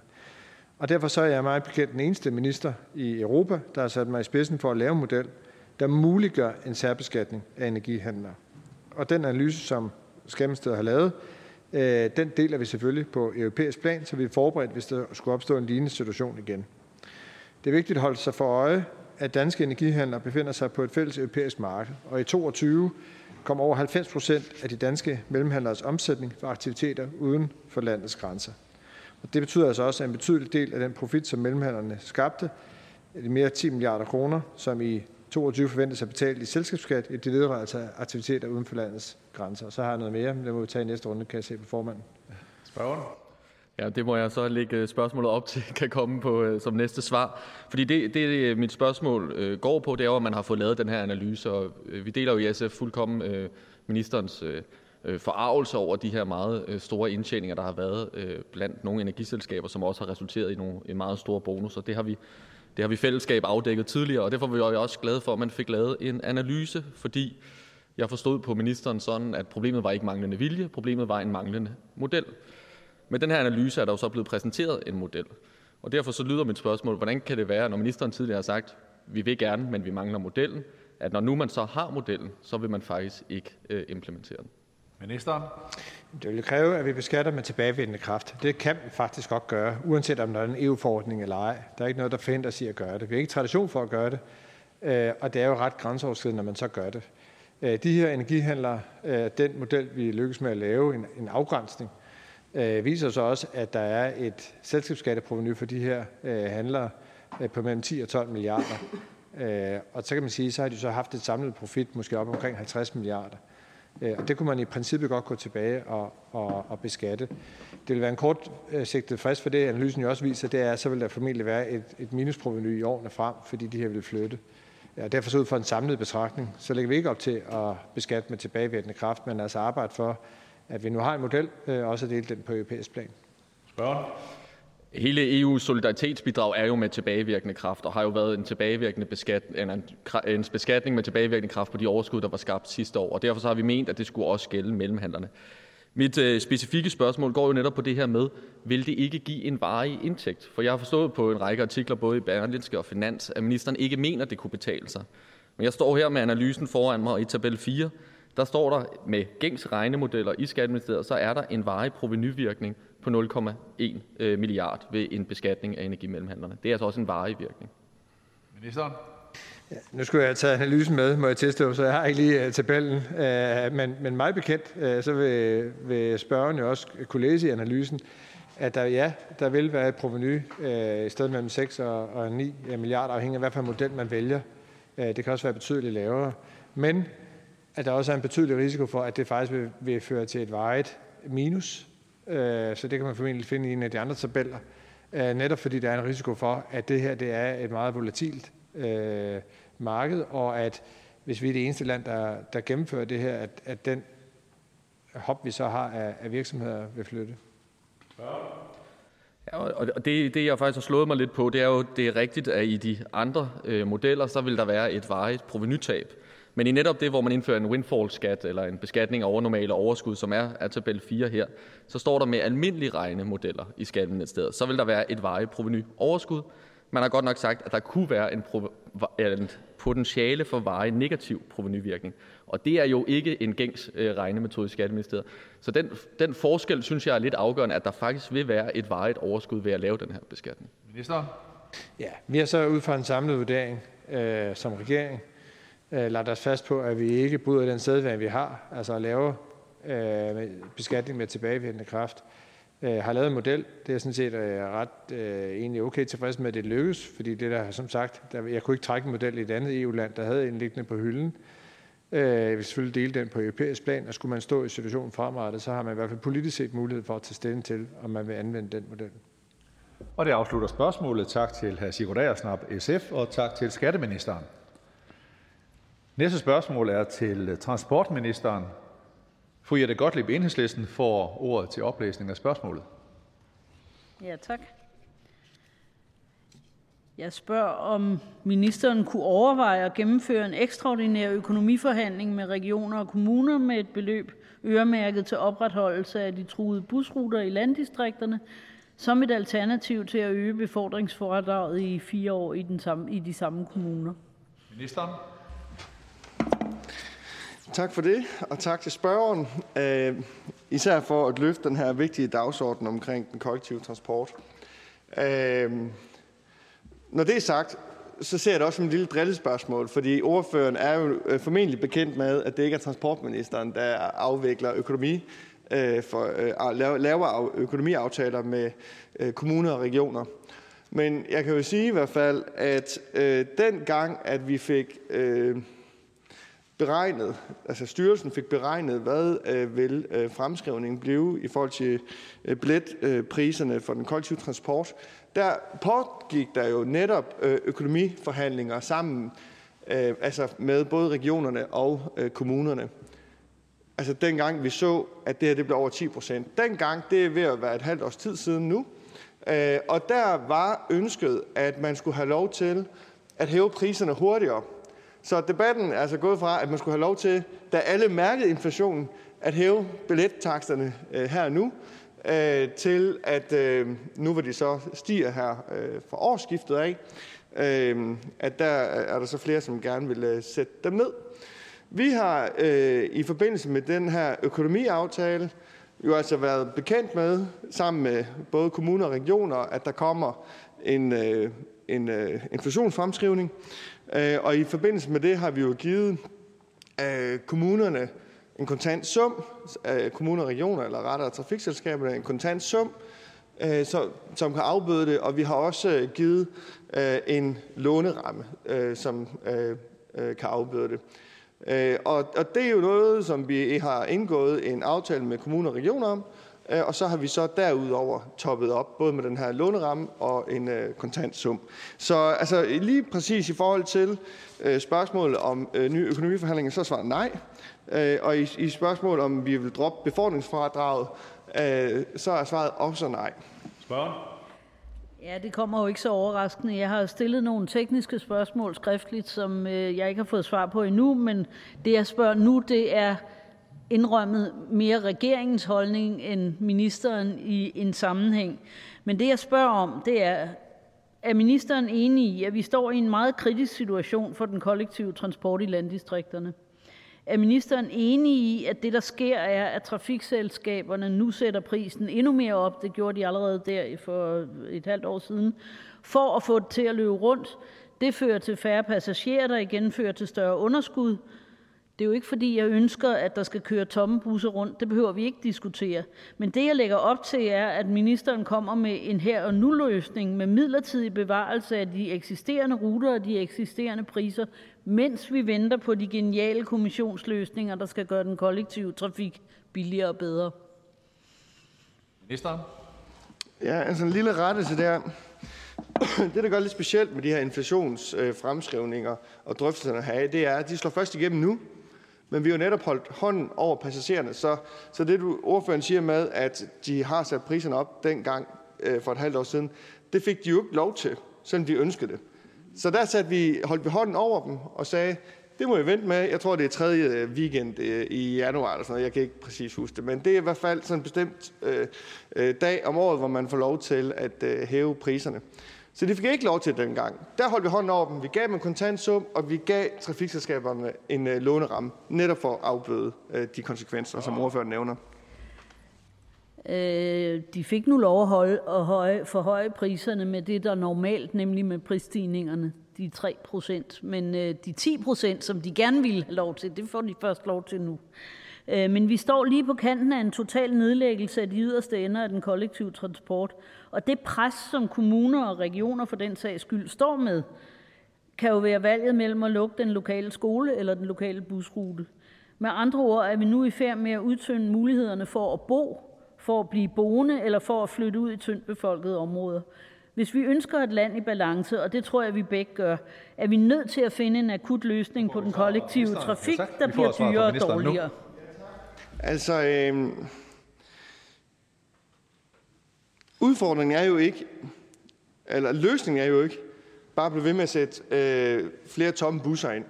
Altså, man har jo forsøgt at løse den kollektive trafik, især i landstrikterne, med flere busser. Vi må bare konstatere, at det er jo ikke en ny debat.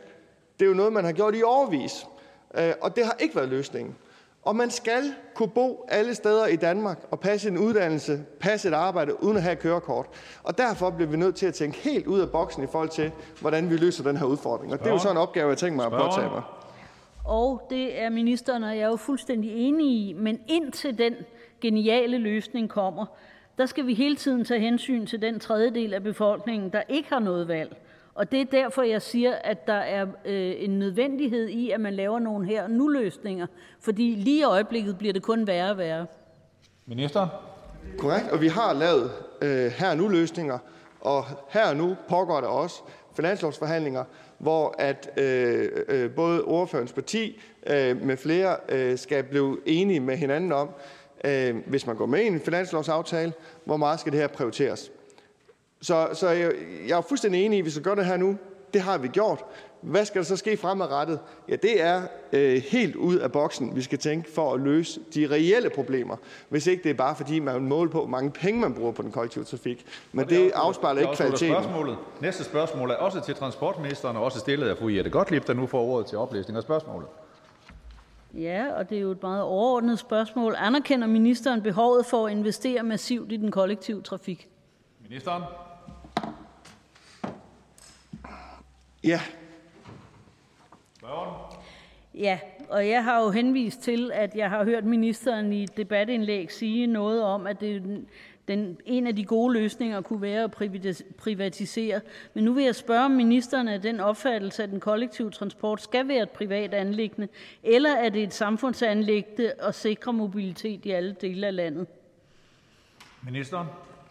Ja, altså vi har jo en forpligtelse politisk til at lave de rammer, der sikrer, at uanset hvor man bor i Danmark, så øh, kan man befordre sig med kollektiv trafik, eller det jeg hellere vil kalde det for fremtiden, altså via kollektiv mobilitet. Fordi vi skal til at nytænke det, som sagt.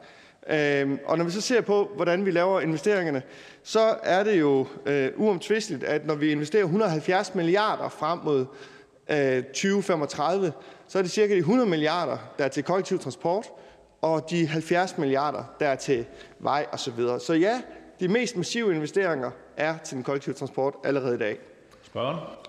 Men mener ministeren, at et sammenhængende kollektivt system kan være rentabelt i alle led, eller må vi se i øjnene, at det er dyrere at drive nogle steder, og man derfor er nødt til at have en samfundsmæssig udligning, hvis man vil sikre, at der også kommer en kollektiv transport i de tyndest befolkede områder?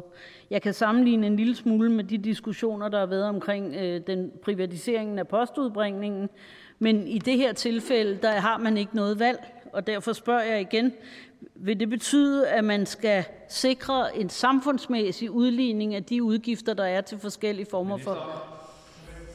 Det er jo med mange ting. Især øh, innovation, nytænkning, produktudvikling, øh, og det har vi jo allerede set øh, nogle øh, operatører øh, varsle med, med den henvisning, ordføreren lavede med, til postaftalen. Så det er jo kun glædeligt. I forhold til den kollektive trafik, så ja, så skal den selvfølgelig understøttes økonomisk.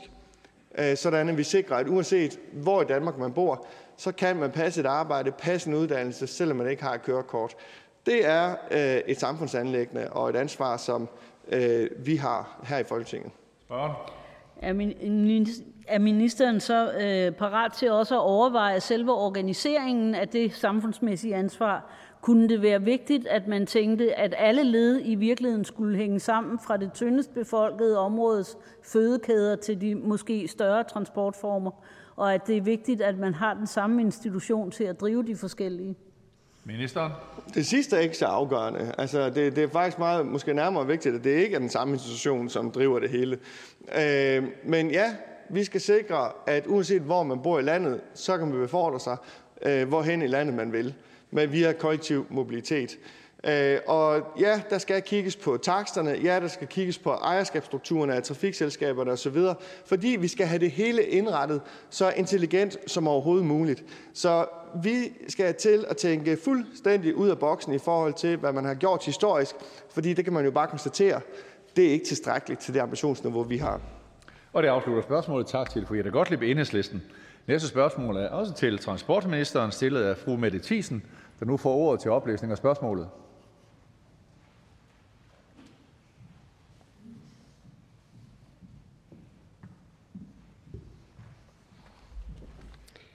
Tusind tak. Hvad agter ministeren at gøre primært for at skabe tryghed for de kvinder, som i den kommende julefrokostsæson ikke er trygge ved at hyre en taxi nu, hvor rigtig mange af taxichaufførerne er indvandrere? Ministeren. Øh, tak for spørgsmålet, øh, og jeg må indrømme, øh, jeg er lidt usikker på, hvad det er, ordføreren egentlig vil med spørgsmålet, fordi at, øh, er det de vandelskrav, som vi har i dag? Altså, hvad er det ved lovgivningen i dag, som Dansk Folkeparti eller ordføreren øh, hentyder til? Øh, fordi hvis man kigger på problemstillingen, så har jeg jo forsøgt at undersøge bredt, hvad har vi af erfaringer af øh, taxichauffører, som har begået overgreb mod deres øh, passagerer. Og det har været ufattelig svært at, at opstøve øh, sådan sager. Øh, så, så, så jeg, kan, jeg, har, jeg har simpelthen ikke kendskab til problemstillingen. Så jeg, jeg, nu er spørgsmålet meget kort, men ordføreren bliver nok nødt til øh, lige at hjælpe mig med, hvad er det? Er det ved taxalovgivningen, som vi jo, altså taxaloven, den skal vi jo evaluere, og den er Dansk Folkeparti en del af. Så der vil man kunne komme med til evalueringen. Men jeg har, aldrig, jeg, jeg har ikke hørt noget som helst om, om den her øh, øh, utryghed i taxaerne, hverken fra øh, Dansk Folkeparti tidligere, fra øh, Dansk Persontransport, fra taxabranchen eller noget. Så for at sige det som det er, så, øh, så skal jeg lige have det præciseret, hvad det er, ordføreren synes, jeg skal øh, zoome ind på. Det vil jeg sådan set meget gerne. Øh, jeg stillede det her spørgsmål øh, til ministeren, fordi jeg igennem øh, længere tid flere år øh, har oplevet, at der generelt, især blandt kvinder, øh, er en utryghed i forhold til det her med at komme hjem øh, om, om natten. Og øh, så begyndte øh, medierne jo så også at interessere sig for det her spørgsmål i går. Det kan man så undre sig lidt over. Det er jo et ganske stilfærdigt og, og almindeligt spørgsmål, som adresserer en konkret øh, problematik. Øh, og øh, der tikkede faktisk en besked ind i, øh, i min indbakke fra en, en ung kvinde, som gerne vil være anonym. Øh, nu har jeg ikke min telefon med på talerstolen, så jeg kan ikke læse den højt. Den ligger på min Instagram. Øh, men hvor hun faktisk siger, at hun er rigtig glad for, at jeg stiller det her spørgsmål, fordi det er noget, som øh, generelt oplever hun også er et problem, og det er ikke noget nødvendigvis, som folk anmelder, men det er en generel utryghed. Og derfor stillede jeg spørgsmålet i forhold til, om man øh, gerne i, i forbindelse med evalueringen af den her lovgivning kan kigge på øh, at give flere øh, muligheder for unge kvinder til at have et, øh, et overblik over, både hvad det er for en chauffør, man skal køre med, øh, det her med konkret at følge ruten, også så familie og venner kan følge ruten, betale på forhånd, øh, sådan så man øh, ikke øh, hvad skal man sige, ender ud i, at, øh, at, at øh, man falder i søvn på bagsædet, og chaufføren så kører en helt anden rute, og man ender med en meget højere pris. Alle de her forskellige ting, som kan give en, en tryghed, øh, men så sandelig også, at man ved, hvem det er, man skal ud og køre med, og kan vælge til og vælge fra. Så, så det var egentlig det, øh, spørgsmålet øh, gik ud på. Øh, og hvis ministeren ikke kender til nogle af de her ting, så vil jeg da opfordre ministeren til at få det undersøgt, lave en, en, en undersøgelse på det her. Men, men jeg tror ikke, der er mange kvinder, der, der vil stå frem og sige det her, alene af den grund, at, at jeg også bare er stillet det her spørgsmål og blevet kaldt racist fra den ene ende til den anden. Ministeren? Altså hvis det er følelserne, altså bekymringen, du taler om, så er det jo derfor, jeg ikke kan måle det i statistikken. Altså, jeg kan jo ikke se i statistikken, øh, altså, jeg kan jo se, at der ikke, stort set ikke begås nogen kriminalitet øh, af taxichauffører. Øh, og jeg kan se, at vores øh, sikkerhed er tårnhøj. Der er GPS i bilerne, der er videoovervågning i bilerne, der er sædeføler i bilerne, der er øh, en meget, meget, meget høj sikkerhed. Der er vandelskrav, øh, der er... Øh, du, du mister din taxa af førerbevis, hvis du begår kriminalitet og er en karakter som personfarlig, alt hvad der kan være bekymringer. Hvis du laver økonomisk kriminalitet i forhold til passagererne, så mister du den. Så jo, men jeg spurgte heller ikke om øh, nogen, der begår noget kriminelt. Det bliver der jo skrevet om. Det er der blevet skrevet om nogle gange, øh, eksempelvis voldtægt osv. Det jeg taler om, det er, at man som ung kvinde kan være utryg ved. Altså hvis du kender tallene i forhold til øh, mænd, hovedsageligt fra de muslimske lande, der er kommet hertil øh, i kriminalitetsstatistikkerne, så kan man jo se en, en klar overrepræsentation. Øh, så, så de tal er jo sådan set faktuelt for Danmarks Statistik. Men, men anerkender ministeren ikke, at der kan være nogle kvinder, som føler det utrygt øh, at køre med de her mellemøstlige mænd midt om natten eventuelt, og er der nogen måske, der har også har haft nogle rigtig dårlige oplevelser? Det er ministeren, der går til besvarelse. Jo, jeg nåede desværre ikke øh, før at komme frem til øh, det med følelserne. Nu har jeg redegjort for øh, statistikken, som, hvor der jo stort set ikke er eksempler på øh, den her form for kriminalitet, i hvert fald hvad jeg har kunnet nå at stå frem. Øh, I forhold til følelserne, så synes jeg, det er oplagt at række ud til Dansk Persontransport og så videre, som repræsenterer taxichaufførerne, for at høre til, øh, om det er noget, de gør i. Hvis, hvis det der det er en udbredt følelse, så få nogle øh, kundeoplevelses øh, tilbagemeldinger osv. Det tror jeg, at de kun er interesseret i. Altså, hvad er øh, dataet på, og fakta på det her område. Så, så det kan vi jo prøve at opfordre dem til. Spørgeren? Tak. Jeg stod lige og ventede på, at der kom noget mere fra ministeren. Øh, jamen, øh, det synes jeg da sådan set er rigtig fint. Så er det jo bare, hvor mange der, der melder ind på det. Alene af den øh, årsag, som, øh, som jeg også nævnte før, at, øh, at der skal ikke så meget til. Bare alene, at jeg stiller det her spørgsmål, så er der jo faktisk selskaber, der kører kampagner med stop racisme og alt muligt andet. Det er jo latterligt øh, i 2023, at man ikke kan sige tingene, som det er. Det fortsætter vi altså med i Dansk Folkeparti. Det har vi gjort altid. Øh, men, men anerkender ministeren ikke, at øh, man i hvert fald i de kommende forhandlinger også kan kigge på, at der skal være en langt større tryghed for, for kvinder eksempelvis, også i forhold til, at man kan vælge sin egen chauffør? Ministeren? Øhm, jamen altså, hvis man kigger på, hvad selskaberne gør i dag, så har de jo ladet sig inspirere meget af Uber, kan man se. Du kan på en app se, hvem er chaufføren, mange gange også med et billede. Du kan se, øh, hvad er rating for den chauffør, hvor stor er tilfredsheden, osv. osv., osv. Så, så det har man som forbruger også mulighed for. Øhm, så jeg tror, man skal passe på med øh, at lave øh, politisk indblanding i noget, som måske sker lidt af sig selv. Fordi vi laver du generelt lovgivning, så rammer du alt taxakørsel, også i de små samfund. Men altså, Dansk Folkeparti, de, de kommer med de ønsker til forhandlingerne, som øh, de har, og så, øh, og så må vi se, når vi evaluerer taxaloven. Tak til fru Mette Thiesen, Dansk Folkeparti, og tak til transportministeren.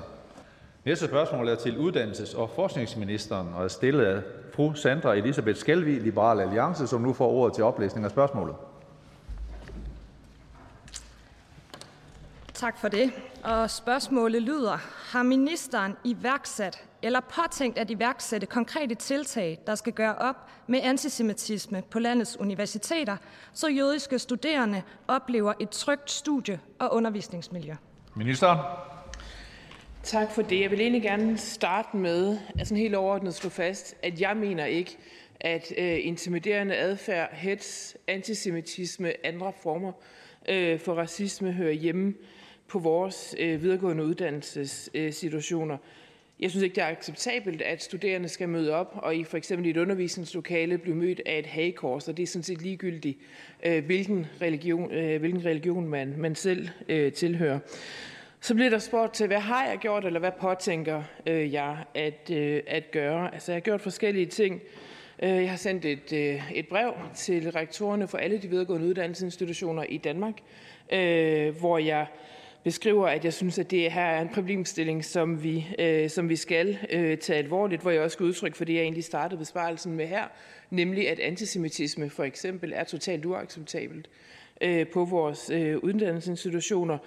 Så har jeg også øh, inviteret øh, rektorer for de uddannelsessteder, som er mest berørt af den her meget voldsomme øh, debat og adfærd øh, til et fælles møde, hvor vi sammen kan drøfte, hvordan pokker øh, kan man øh, håndtere det her konkret øh, i de situationer, der opstår. Så har jeg set, øh, at både Københavns Universitet, Aarhus Universitet, Syddansk Universitet øh, i går var ude i en øh, øh, en udmelding, hvor de også selv øh, tager afstand for den her type øh, adfærd. Øh, og så vil jeg egentlig bare sige helt afslutningsvis, at jeg er faktisk oprigtig glad for, at spørgeren rejser det her spørgsmål. Fordi hvis ikke os, og der, tilhører, der tilretter jeg så også spørgeren, som har og insisterer på et nuanceret, fornuftigt, nøgternt blik på den her jo meget voldsomme debat, også tør at gå ind i den, så overlader vi scenen til dem, der råber af hinanden, eller det, der er værre, og det vil i virkeligheden være et meget stort svigt. Så tak for det. Spørgen. Selv tak, og tak for besvarelsen af øh, spørgsmåle. Øh, jeg er glad for at få nogle flere ord på øh, de ting, som ministeren har øh, allerede har iværksat i forhold til de udfordringer, vores øh, samfund står overfor i forhold til antisemitisme. Øhm, I de senere år der har man kunne læse i medierne, at blandt andet Københavns Universitet har været ude og opfordret de studerende til ikke at bruge meksikanerhatte som udklædning og inddele sig i hold, der er opkaldt efter lande. Øhm, det er noget, universiteterne har gjort, fordi de mener, at det giver et mere trygt studiemiljø for alle studerende på vores universiteter. Nu kan de så ikke Udover at du selvfølgelig siger, at de i går øh, var ude med en fælles opfordring, men der har været en vis, hvad kan man sige, øh, det har været lidt uklart i forhold til, om universiteterne har ville tage ordentlig afstand for symbolet for holocaust.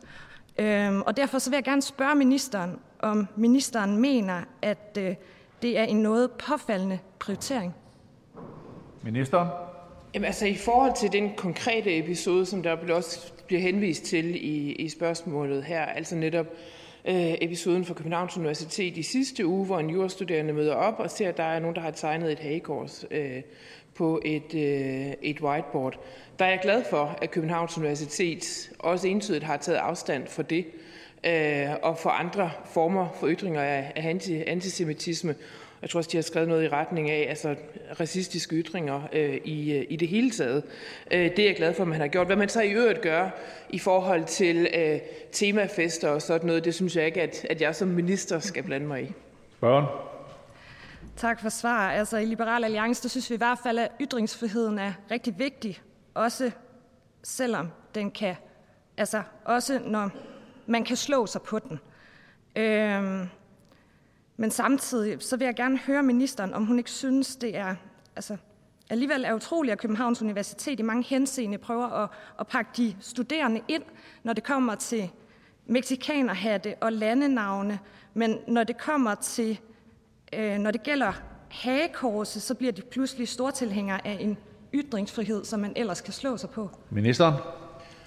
Jamen, I forhold til det sidste, altså der har jeg, øh, og jo også med meget stor tilfredshed set, at Københavns Universitet har taget øh, afstand fra både den altså, specifikke situation, hvor der var nogen, der havde tegnet et hagekors, og også anti, altså antisemitisme i alt dens, øh, i alt dens øh, væsen, og den udmelding, som man har lavet fra i hvert fald de tre universiteter, jeg nævnte før, kan man se på, øh, på deres øh, sociale mediekanaler, og det synes jeg er en rigtig fin øh, og afbalanceret øh, udmelding, som jo også sender et signal om, at man faktisk tager øh, den her situation øh, alvorligt, og det er jeg glad for. Spørgen?